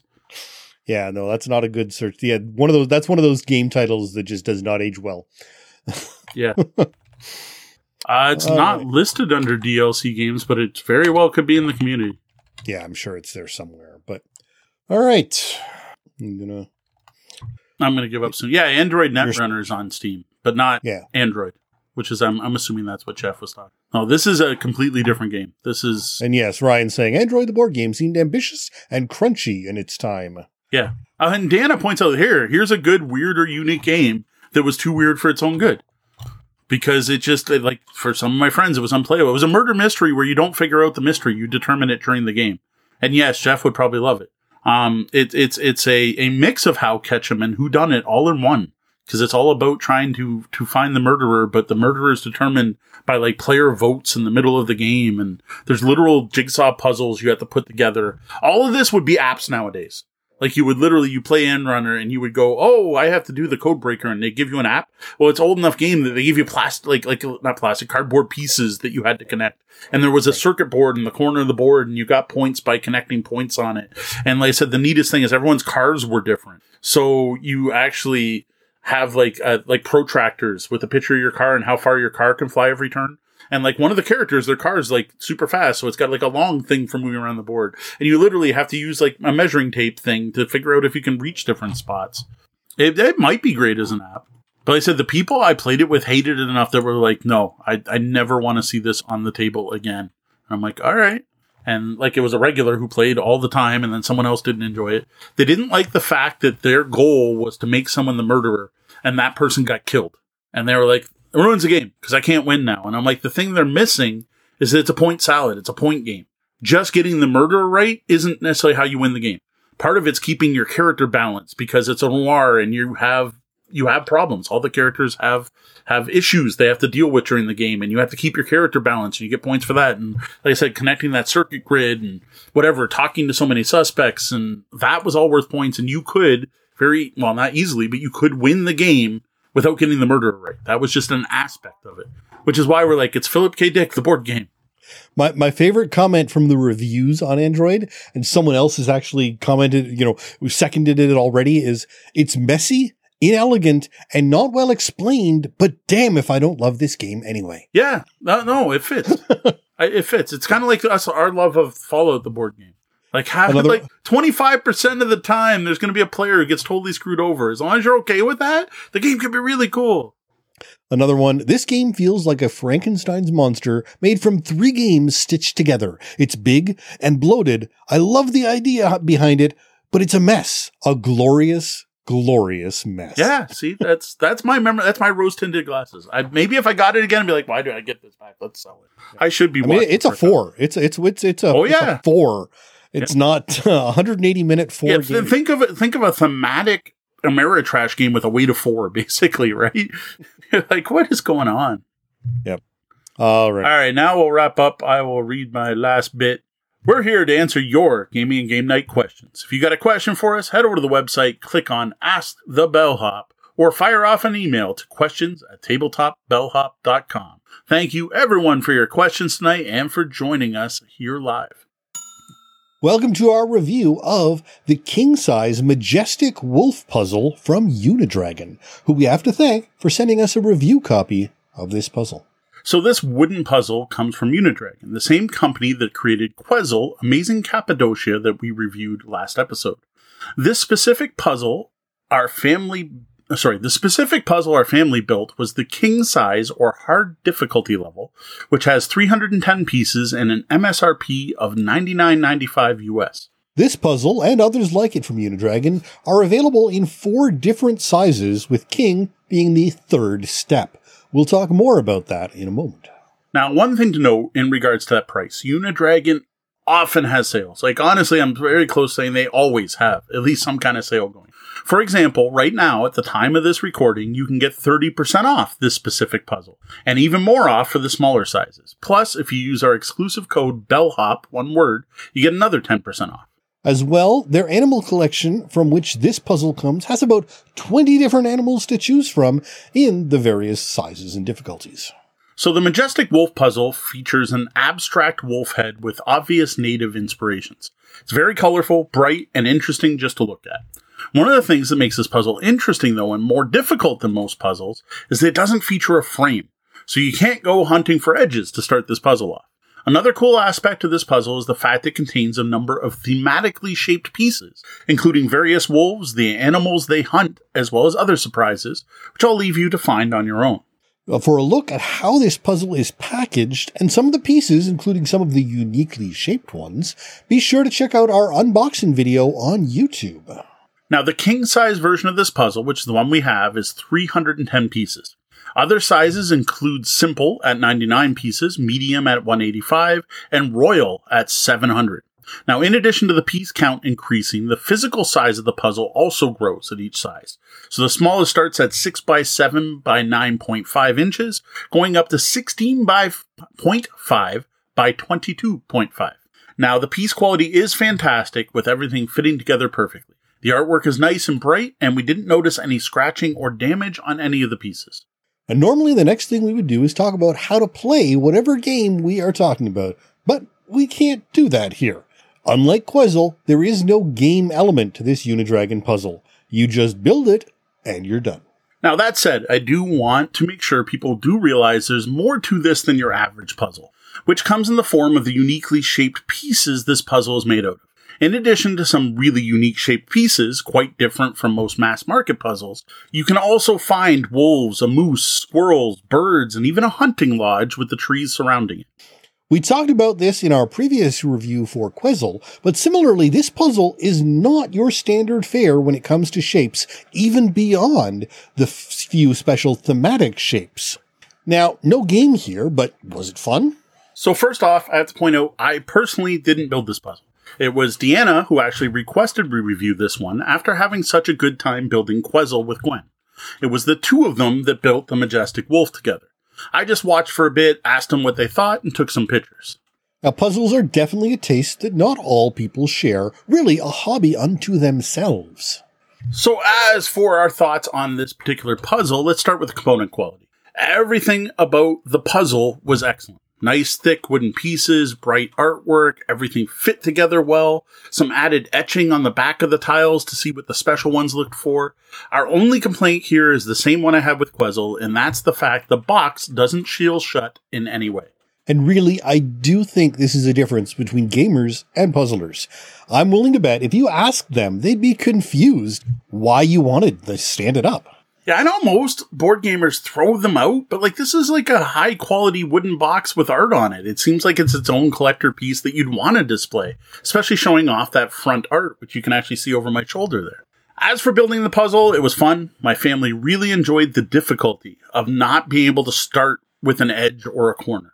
Uh, they ended up basically starting at the middle of the puzzle and working out with the eyes and the nose being built first.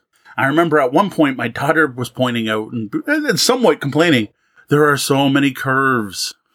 Now, this puzzle took them a couple days to finish, with the whole thing taking over two hours. Now, at the end, Deanna noted she wished she had taken more time with it. She felt they kind of rushed it in order to get our game table back for game night, and I think everyone would have enjoyed it more if you just left the puzzle set up and worked on it for a bit of time each day until done instead of kind of rushing to get it done. So heads up for anyone who does consider picking up this puzzle or anything else from Unidragon. Take your time and enjoy it. Find a spot where you can leave it set up to play with it over multiple days. And that's often the case with puzzles. Much like with coloring books, it's not the end, it's the process that is the real reward. I totally agree. Now, Dee and Gwen both thought the real highlight of this Majestic Wolf puzzle were the hidden pieces. What really stood out, especially when compared to Quezzle, is that these unique pieces were actually themed to go along with the puzzle itself. While building the puzzle, you're going to discover an entire wolf pack and the animals they hunt, as well as a hunting lodge and the woods around it. To me, this is the big thing that sets these Unidragon parts puzzles apart and above most other jigsaw. So, indeed, especially at this price point, it's really something I would expect at the more high end hand cut designer puzzles. But while upper end, Unidragon is still pretty mass market. True. Now, one thing I was thinking about with these hidden pieces that to me is a big missed opportunity, and I'm probably only thinking this is because we played Quezzle first, is I don't see why they don't include Quezzle like quests in these puzzles, in all their puzzles. Like, just give me a sheet of paper that has me trying to find those hidden pieces. Like, find the hunting lodge, how, find the trees. Can you find all eight of the wolves or whatever? I'm making up numbers here. I don't know how, I don't remember how many wolves are at. As it is, there isn't even a list to check off to make sure you spotted them all. And because of the fact the shapes are blended in with the colors, like the squirrel doesn't look like a squirrel on the colored side, it's really easy to miss one of them unless you happen to see it on the back or it really sticks out as a distinctive piece. And like, honestly, like just throw a checklist in. Even having a checklist would be a cool addition. Did you find all the things? I think honestly, Unidragon, if you're listening, this is something that will improve all of your puzzles.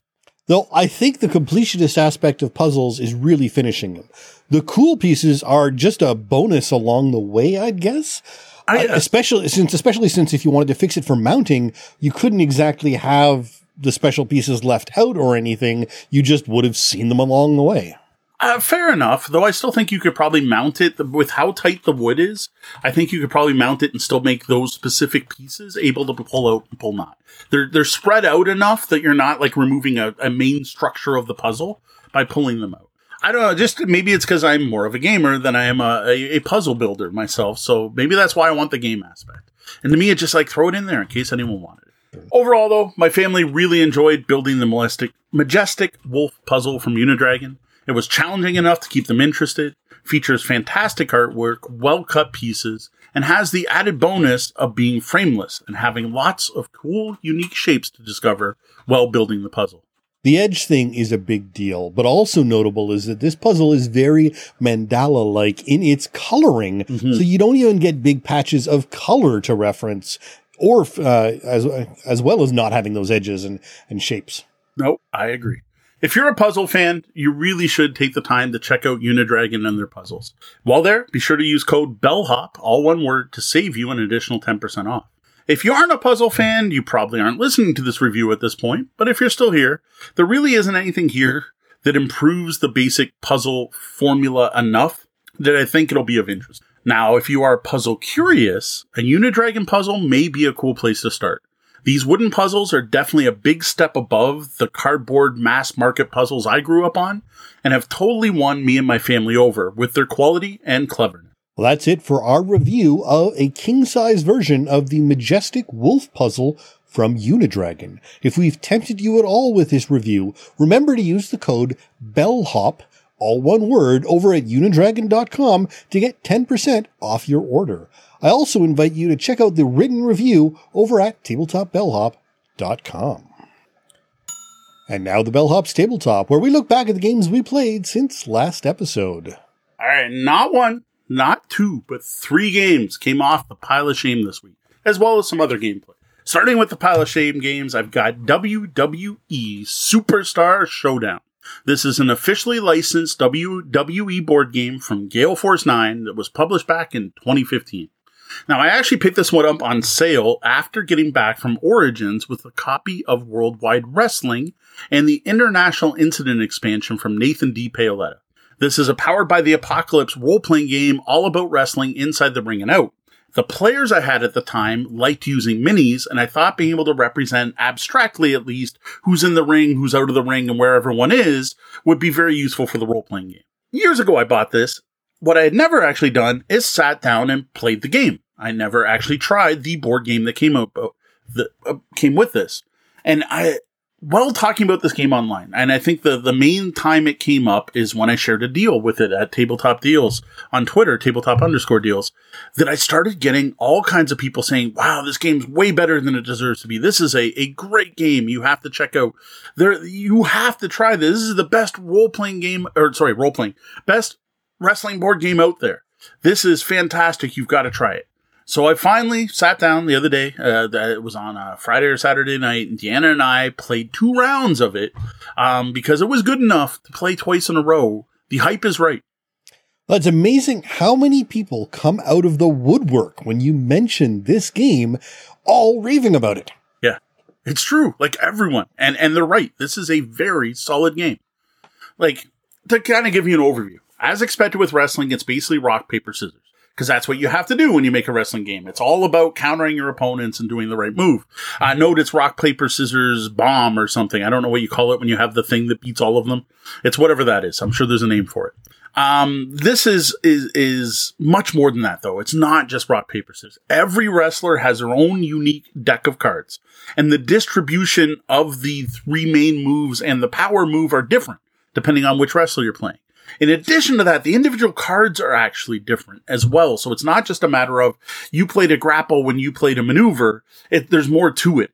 And the way it works is it's actually a programmed movement miniature skirmish game and a really good one at that. Like I honestly wouldn't mind seeing this engine used for something other than wrestling because I think it would work.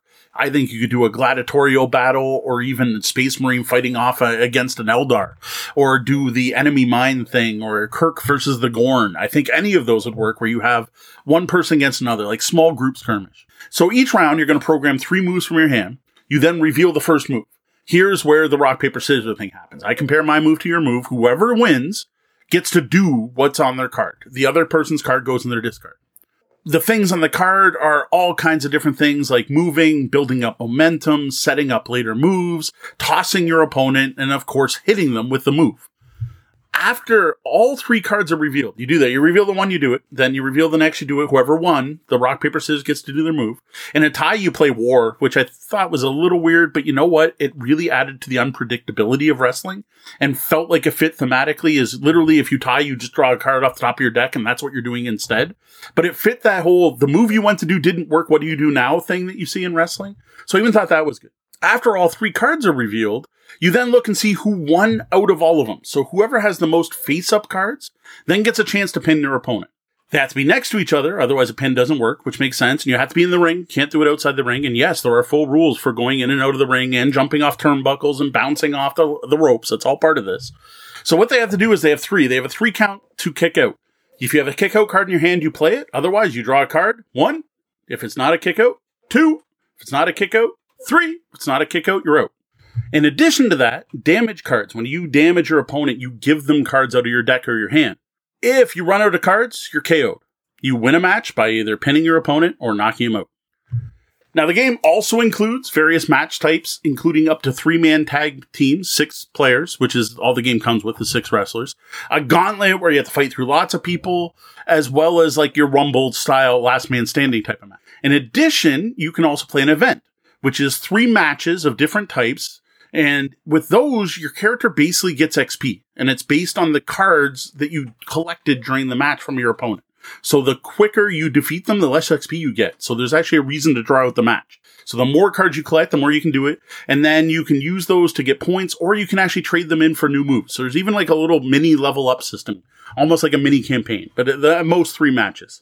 There's even a deck of stipulation cards that you can randomly select to add special rules to a match. And interesting, like two of the cards say no stipulation. So you can just shuffle it and go, what's the stipulation this match? All of it, this, this has everything I'd want in a wrestling board game. Like, like, like I can't think of anything that's missing here except a stable of wrestlers. Like, I, who cares about these six wrestlers? Like, I don't know what period of the WWE, but I have no idea who Daniel Bryan is. Uh, Roman Reigns, I've heard of. John Cena, of course, was famous enough. I know who he is. Big Show, that goes back in the day. Totally cool for that.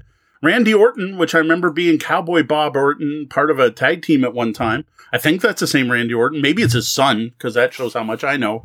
Big E, never heard of him. And, well, that's it. Those are the six you get, which just to me aren't big name wrestlers. I'm sure they were at the time, but that doesn't impact me at all. And sadly, this game is very, very, very dead to the fact that Gale Force 9 doesn't even list it as their website and you can't even find a record it exists by them, which I have to assume means they lost the license and they had to pull down all the wrestling stuff. This is a great game. Like everyone's right, but it's dead and it could have been so much better. Like it was already great. And it could have been more if it just had expansions. I want to be able to flip the ring over and play an ECW style cage match or something. I want a bigger stable to grow from. I want new moves that my characters can learn. I want some kind of weird back room roll on a table and see what happened outside the ring. Like it could have been so much better. Yeah. Everyone I see mentioning it, this says the same thing. Expansions I think a solid game came out at the wrong time in the history of wrestling and suffered because it's included in large part because of its included performers. Yeah. It's not that they're bad. It's just that they do not have that draw mm-hmm. of some of the prior or newer fighters. Uh, you know, I mean, again, John Cena and Big Show are the names on that box and the rest of them I've either never heard of or I have heard of, but only in a sort of distant manner. And I have followed wrestling off mm-hmm. and on throughout the years. And it's just, why would I want a, game with those wrestlers? No, I totally agree. Like I would love a rock and wrestling, uh, like a, a, classic Hogan, Piper, Junkyard Dog, Macho Man. I would absolutely adore that. I would also be really happy with an Attitude Era, with a Triple H, Steve Austin, Undertaker, Kane, that stable.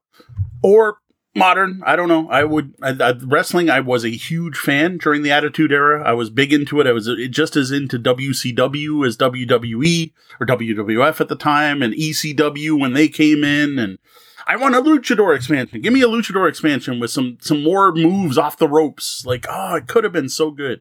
And not that it's bad. And I honestly, I'll straight up say, I recommend picking this up if you're a wrestling fan. And one of the things that's awesome, fan support. There are decks out there. There are STL files for Hulk Hogan and Roddy Piper. And I am, I, I'm tempted. I, I am very tempted.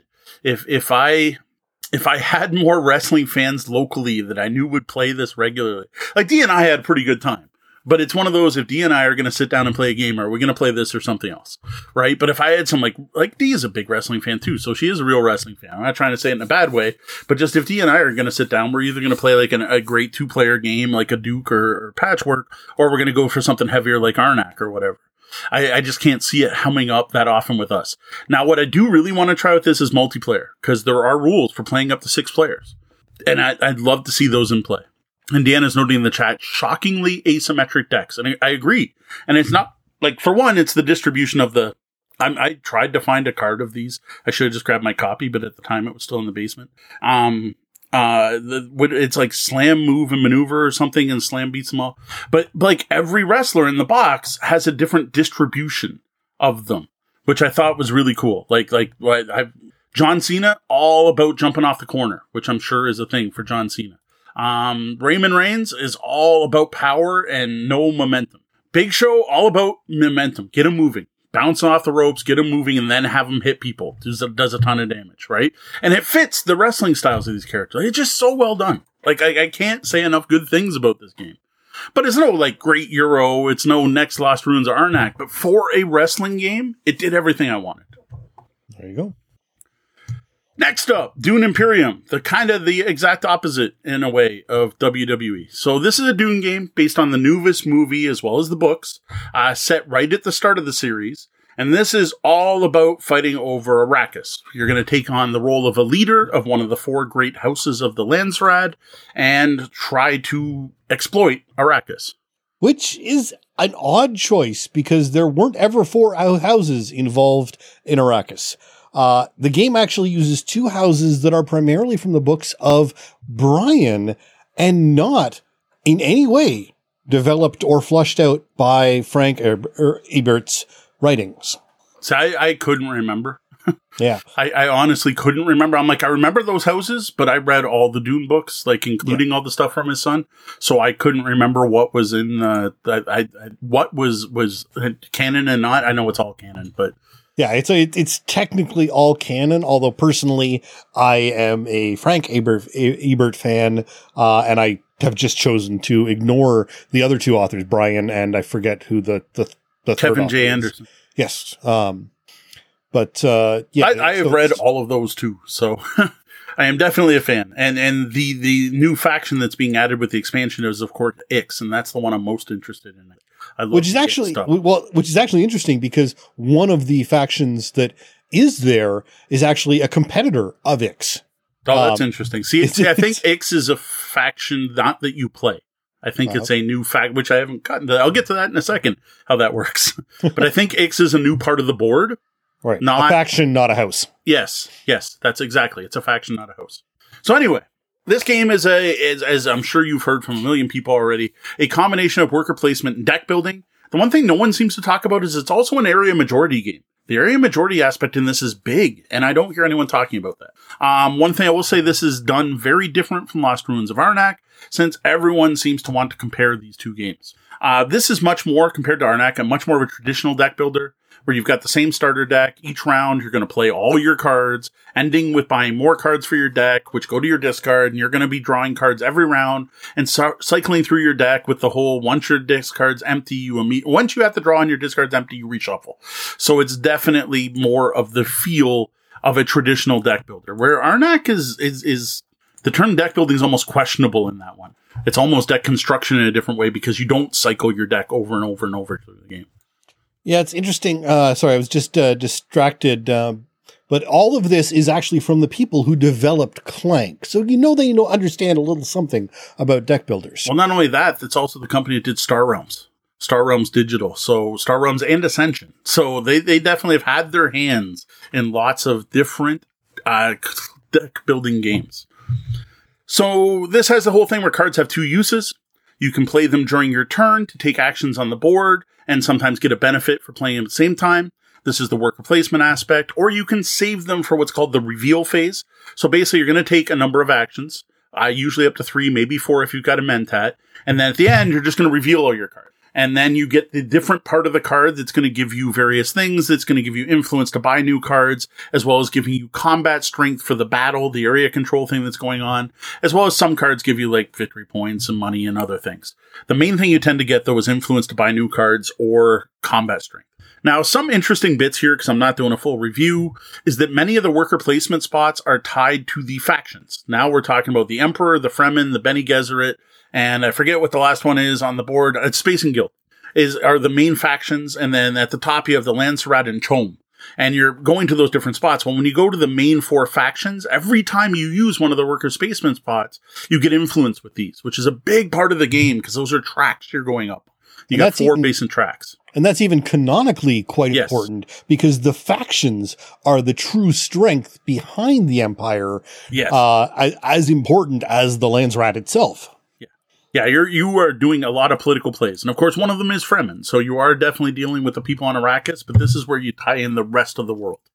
Now, the game is actually a race, which was surprising to me. I wasn't expecting that at all. It's actually a race to 10 points, with a lot of these points coming from influence from those factions.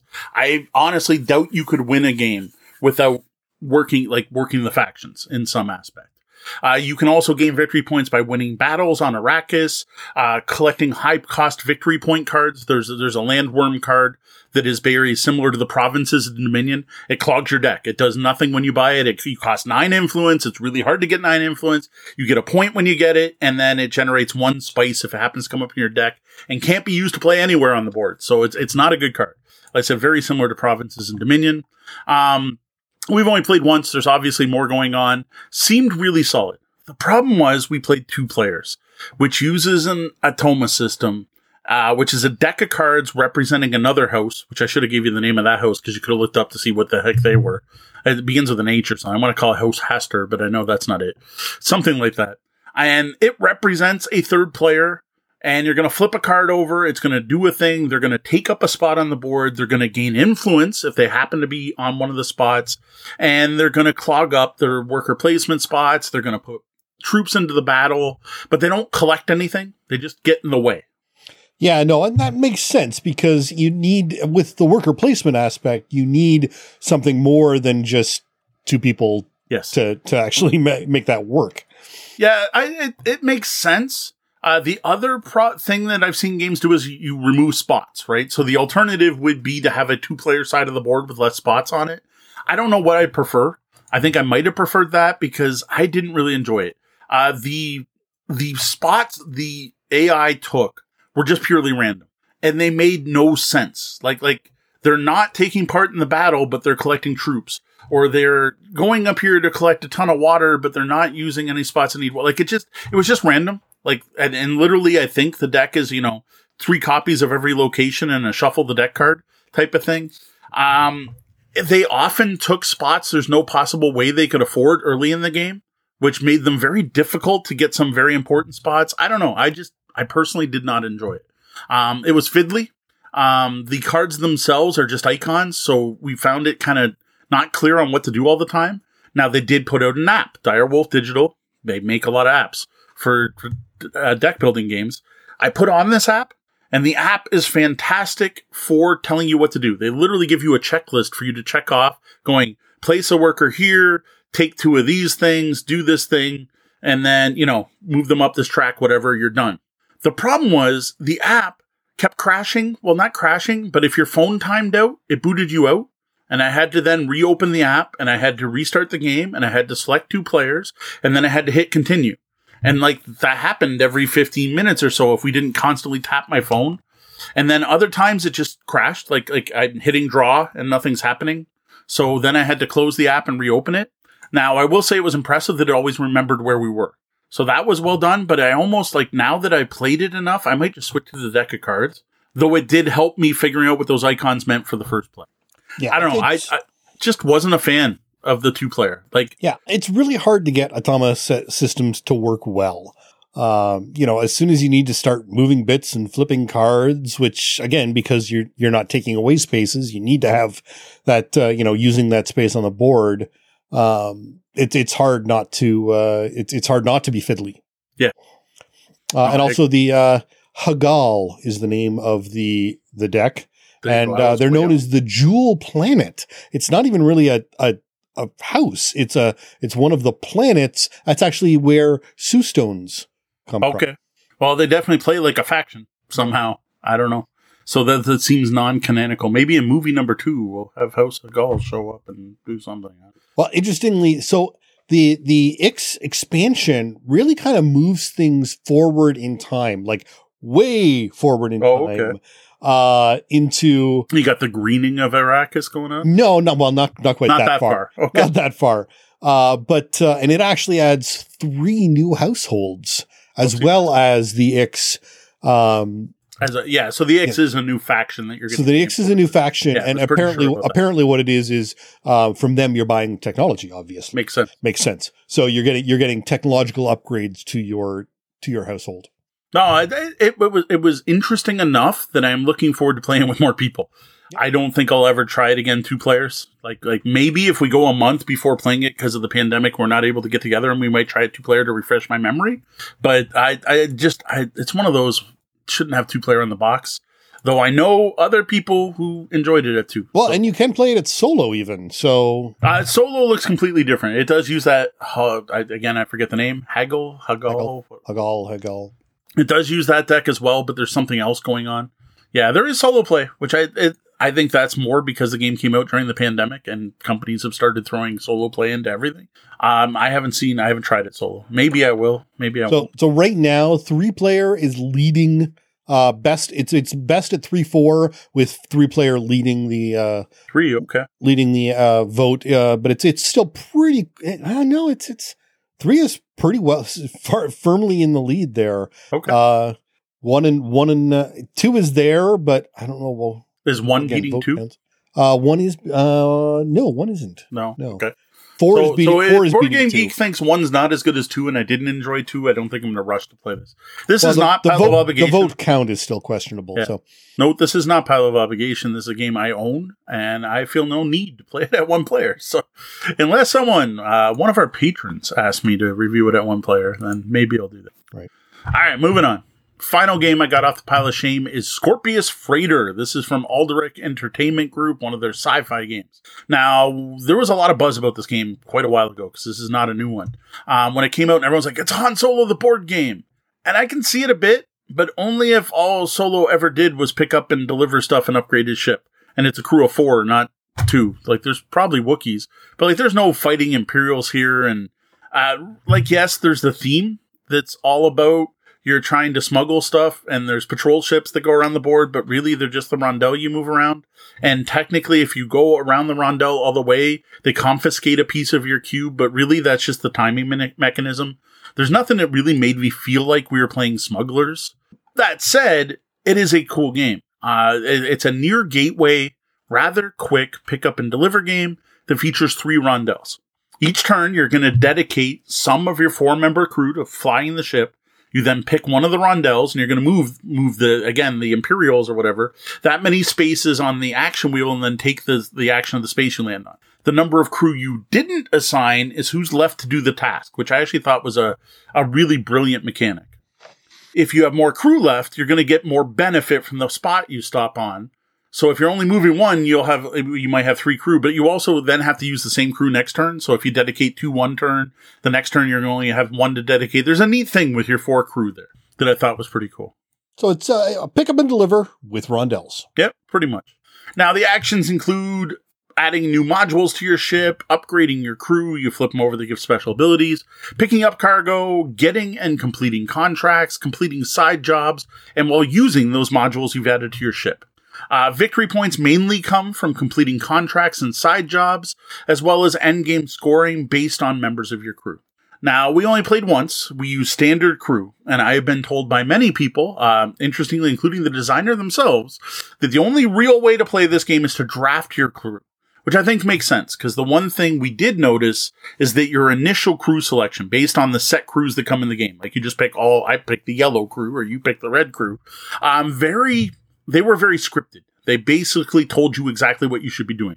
You want to only do these kind of contracts and you only want to carry this type of cargo. And that was really my main complaint with the game, especially because I played a faction where the cargo hold to hold the cargo I would get the most points for didn't come up until halfway through the game. So that felt a little odd. But again, even if the designer is like, you know, you, you, can tell the designer was like, I didn't want to put this other mode. I wanted drafting to be the default. And some developer said we better put an easy mode in. It sounds like you really do need to play this with drafting. So I am really looking forward to trying this again with drafting because I'm thinking it was going to fix my main problem with the game. That sounds solid. Uh, it, it's always a shame when, you know, the set crews, uh, which obviously people are going to play as their first time. That's going to be the default to the game is less than ideal. Uh, you know, when you've got this one and done world we live in right now for board gaming, lead with the best yeah. method. Don't, don't put a subpar method, even if it's a little easier. That's not the way you want to introduce people to the game. Yeah, you might like, like put it in there as the default and at the back say if you want an easier game, do this or maybe the problem is that it's fighting the whole you want the game to be easy enough to learn players don't give up on it before they start. So it's it's fighting that versus the one and done feel. So I don't know. I, I I'm on the fence with that because I think someone new to board gaming reading this probably shouldn't draft crew. Because the other problem is the first time you play the game, you don't know what the crew mean right. until you played. So it's really hard to draft crew when you're like, I don't know what any of this means. But I almost think like like randomly assigning crew might be better though that might lead to unbalanced. I don't know. I, am on the fence, but I gotta say, I, maybe do the thing where you play the first round with the crew, but you don't finish the game. Like play it. I, no one's gonna know this unless they own the game. But play it to two cubes instead of more. Like play it to two cubes, kind of get it, and then draft. Overall, though, I dig it. Um, I like rondels. Um, this to me felt bigger than it was. Like it felt like a bigger pick up and deliver game in a very short time frame um, I liked how quick it was as well as how much it felt like we accomplished. Like it felt like I had very full cargo crew and I completed a lot of things in a short amount of time. I will say it was way simpler and easier to learn than I expected. Like it's really not a complicated game. Um, and I will say when I first started playing, I was a little disappointed. Like I wanted a heavier, meatier, customize my ship board game, whereas it was more like I don't know. It, it, it, it's it's a little lighter than that. But you know what? Knowing that, I can enjoy it for what it is. This may even be a good gateway rondel or pickup delivered. Looking forward to more Scorpius Freighter in the future. So this is a this is a 2.42 weight on Board Game Geek with a with a solid that heavy with a solid seven uh, uh, review. It, although I have to say the numbers are a little low. Um, it's, uh, you know, I see people talking about it, you know, oh, they played it on the Dice Tower cruise. So, you know, there's a, some people out there who've definitely had the, the good experience with it. Mm-hmm. Uh, some people are finding it a bit dull. You know, it's a good game, but it's just not that interesting. Yeah, that's, that's where the, it, it felt like it could use a bit more. Yeah. Now, interestingly, I see people who are saying, you know, I have upgraded my rating after more plays. See, that's which is think- good, but so unlikely in this yes. day and age. It's true. So, All right, now, in addition to clearing some games off the piles of shame, which I gotta say, one particular pile just looking much lower. It's nice. Um, I did get some other gameplays to the table, including a two player game of Lost Ruins of Arnak. Um, now, we've also been playing this pretty regularly on Board Game Arena, even just starting up our first four player game earlier this week. So thanks for joining, Jeff. Um, I'm sad to say I'm not loving this at two players, at least so far. Now, we've only done it twice, so maybe they are both outliers, but it just seems to me like once player, once a player gets ahead, it's almost impossible for the other player to catch up. Now, more than two players, though, I am loving Arnak. Just two player, I don't know. Now, have you played with the Snake Temple side of the board yet? No, not at all. Apparently, it uh, is an up uh, a more difficult Right. version of the game and can act to reduce potential runaway problems. Okay.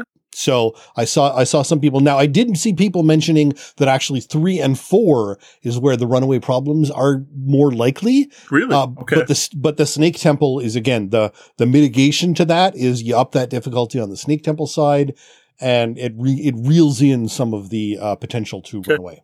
See, I don't think I played enough three and four player games at this point. Like, what have we finished? One three Yeah. player, two I- three player games? Yeah, I'm not sure. I haven't noticed it in two and three player games, but yeah, or sorry, Well, I three mean, or four. I'm- well, we just started our first four player. Yeah, I, I'm still I'm still struggling. Again, not having played this game physically, I think is another major drawback. Right. Um, I'm I'm I'm still learning things every time and figuring things out. Uh, and again, it's also there's there's just definitely that the the board game distraction, the lack of real time play. Mhm. I I have to say, I'm starting to burn out on BGA a little bit. Um, you know, especially because we've done a whole bunch of these, you know, more difficult games on Board Game Arena. Uh, and, and a lot of them I've never played physically and I, I don't have the familiarity with. And it's, it's, it's getting, it's tough to keep track of them. Like you mentioned, Feast for Odin launched, and I'm like, oh, I don't even know if I want to dive into that one. I'm like, we have enough other stuff going. Oh yeah, on. no, absolutely. Yeah, D loves the fact we're now doing crunchier games. so yeah, we might have to try the Snake Temple. Maybe that's the next we try a two player, though. I, we might just hold off till we have three. Uh, next up was the game. We played the game that is from Pandasaurus Games, the cooperative game called the game, which still bugs me. Uh, we ended up playing three rounds of this one. Now, I have been a fan of the game for quite a long time. I'm pleased to say that I finally sold Deanna on the game. Um, this is the one where you have a deck of cards, number two to 99, and you try to play every card in the deck with having less than 10 cards left being considered a win. Now, the trick here is that there are four piles you play on, two counting up and two counting down, and every turn you have to play two cards from your hand no matter what. Now, to help with this, there's a rule where you can stack cards that are exactly 10 apart, going the wrong way on a stack. This game is way harder than it sounds, but really enjoyable. So far, everyone in my family agrees that this is better to the mind, which has a very similar theme. You're also trying to play numbers 1 to 100 in order in a different way. Because this game has communication is encouraged. You need to talk to each other. You need to socialize. You need to have uh, conversations about what to do. And this is just a much more social game. Even if you can't talk about exact card values, it just has that better, we're having a party, we're enjoying things together feel than staring at each other waiting for someone to play a numbered card. Yeah, no, that's uh, it it definitely sounds like communication is is so much more of a, a enjoyable part of of games. You know, I mean, yes, there are times where those silent games can kind of work, but as a family game, that's not it. Have you played that one, the game yet? Not yet. No. Okay, I couldn't remember. I've I've owned it long enough that, that you very well might have played it. All right, last physical game on my list is Aqualin, and I think based on the time, we're going to skip the digital plays. So I'm going to stick with Aqualin as my last game for this week. Uh, this is a game I'm still terrible at. I do still enjoy it. Um, I personally don't think it's ever going to compete with, say, the Duke, Onitama, Patchwork, or War Chest, or Hive for my top two player games. But I do dig this one. Uh, Deanna likes it more than I do. Um, and so does Gwen, actually. Dee and Gwen even played a game together this last week. And while seeing as Dee keeps beating me and Gwen keeps beating Dee, I don't think I'd have a chance against Gwen. So maybe that'll happen at some point. Fair enough. Uh, all I've played, uh, I did get one game of Hogwarts in with the kids since last Yep. we recorded. Uh, we got into an unwinnable situation and ended up just putting the game down and walking away from it because, and it was, it was our fault for doing it, but the fact that we could get to that situation was a little frustrating. So, Yeah, there was Still- like a, an event card that you wished you knew about ahead of time. So well, like, and we did know about it, but we'd forgotten about it because we were having such struggles with the the first card um, that we just got to a point where you needed to beat three villains, and we didn't have three villains left on the table. So, wanted- So- that almost feels like there should be like an FAQ. Like if that comes up, that card's just instant one. Like you've done it. Well, no, are I, villains. it's you've instantly lost. That's the the point. Yeah. I think is the is the you know again this is Monster Box of Monsters we're back into now, and we still I, I apparently Ridiculous game of. I have heard that the next box is easier, so we Alright. need to get th- by this hump, and and you know, we we've been close, uh, and the kids, and again, you know, we're losing, but the kids still. Keep, I my daughter keeps coming. Oh, can we play? Nice. Can we play that game again? So, Oh, that's that's the important part. Well, how about a look ahead? What do you have planned for the coming weeks? Well, DI, excuse me. Well, D's eyes are uh, currently still in flux, so we haven't really been playing anything lately. Um, I've been playing Horizon Zero Dawn on my PlayStation a lot. Um, we've been taking turns on board game arena, but that's about it. So I'm really hoping that things stabilize uh, for this weekend. So uh, these eyes are getting better every day. So hopefully we can get in some gameplays this week. Um, the main thing I would like to play most, um, just for uh, what do you call it, pile of obligation for obligation's sake, is Chronicles of Avel. So, because I would kind of like to review that one next week. Um, it'll depend on if both kids are here for the the weekend, which I don't know if they are or not. They may be going over to visit um, their grandmother. They may not be. I don't know. If one of them goes, we'll try a three player again. But I do need to play that four player. Um, not just because it's obligation, but I actually really enjoyed it. Um, especially following up after Disney Sidekicks, uh, the disaster. I will say with that game, it's nice to play family weight co op. That's really enjoyable for the whole family. Um, other than that, I honestly we don't have much left. Um, I need to start playing Charterstone, but until I can get people together to start playing Charterstone, we can't start on that because it's a campaign game that needs the same players. Uh, Tori and Kat are not free this weekend, so we're not going to be diving into that yet. And honestly, I like I'd have to look at the pile of obligation. There's not a lot left. Um, I'm supposed to be getting some stuff. Um, DHL, I now owe shipping on a package and customs, so thank you for that. I hate don't use DHL. Don't DHL ever. is the absolute worst. So I have something coming from DHL as soon as I pay for it, which I haven't yet. I need to do that tomorrow. Um, that's that's on its way. Uh, we have signed up to review some other stuff. I've entered a lottery to review Stonemaier's newest game, which they're supposed to contact me if they're going to ship it. So I haven't heard anything yet. So maybe I didn't win that lottery. Um, I honestly like I don't even remember what's on. We'll save that for the after show. I'll look it up and see what we have left. Um, we're going to keep putting out unboxing videos. Uh, there will be a review going live on YouTube this week uh, for Quezzle, and I will try to get up the Unidragon um, Wolf Puzzle review on the blog if we're doing a blog version. I don't even know. We said see the blog. We'll, we'll write up a picture of that. Um, as for gaming, I don't know. Hopefully these eyes get better and we can get back to like playing Aventuria again when she can read cards. But it's going to be a while. We'll play what we can. Now, a quick shout out and a thank you to some of our VIP guests, our Patreon backers. We greatly appreciate their support. First off, big welcome to Valentine Pache, the latest tabletop bellhop Patreon patron. Thank you, Valentine. Matt Lichtenwalder, thanks, Matt. Roger Malash. Thanks, Roger. Uh, Zopi, thank you. Brian Sheehan. Thanks, Brian. Well, that was the double bell. That means my shift's coming to an end and it's time to lock those front doors.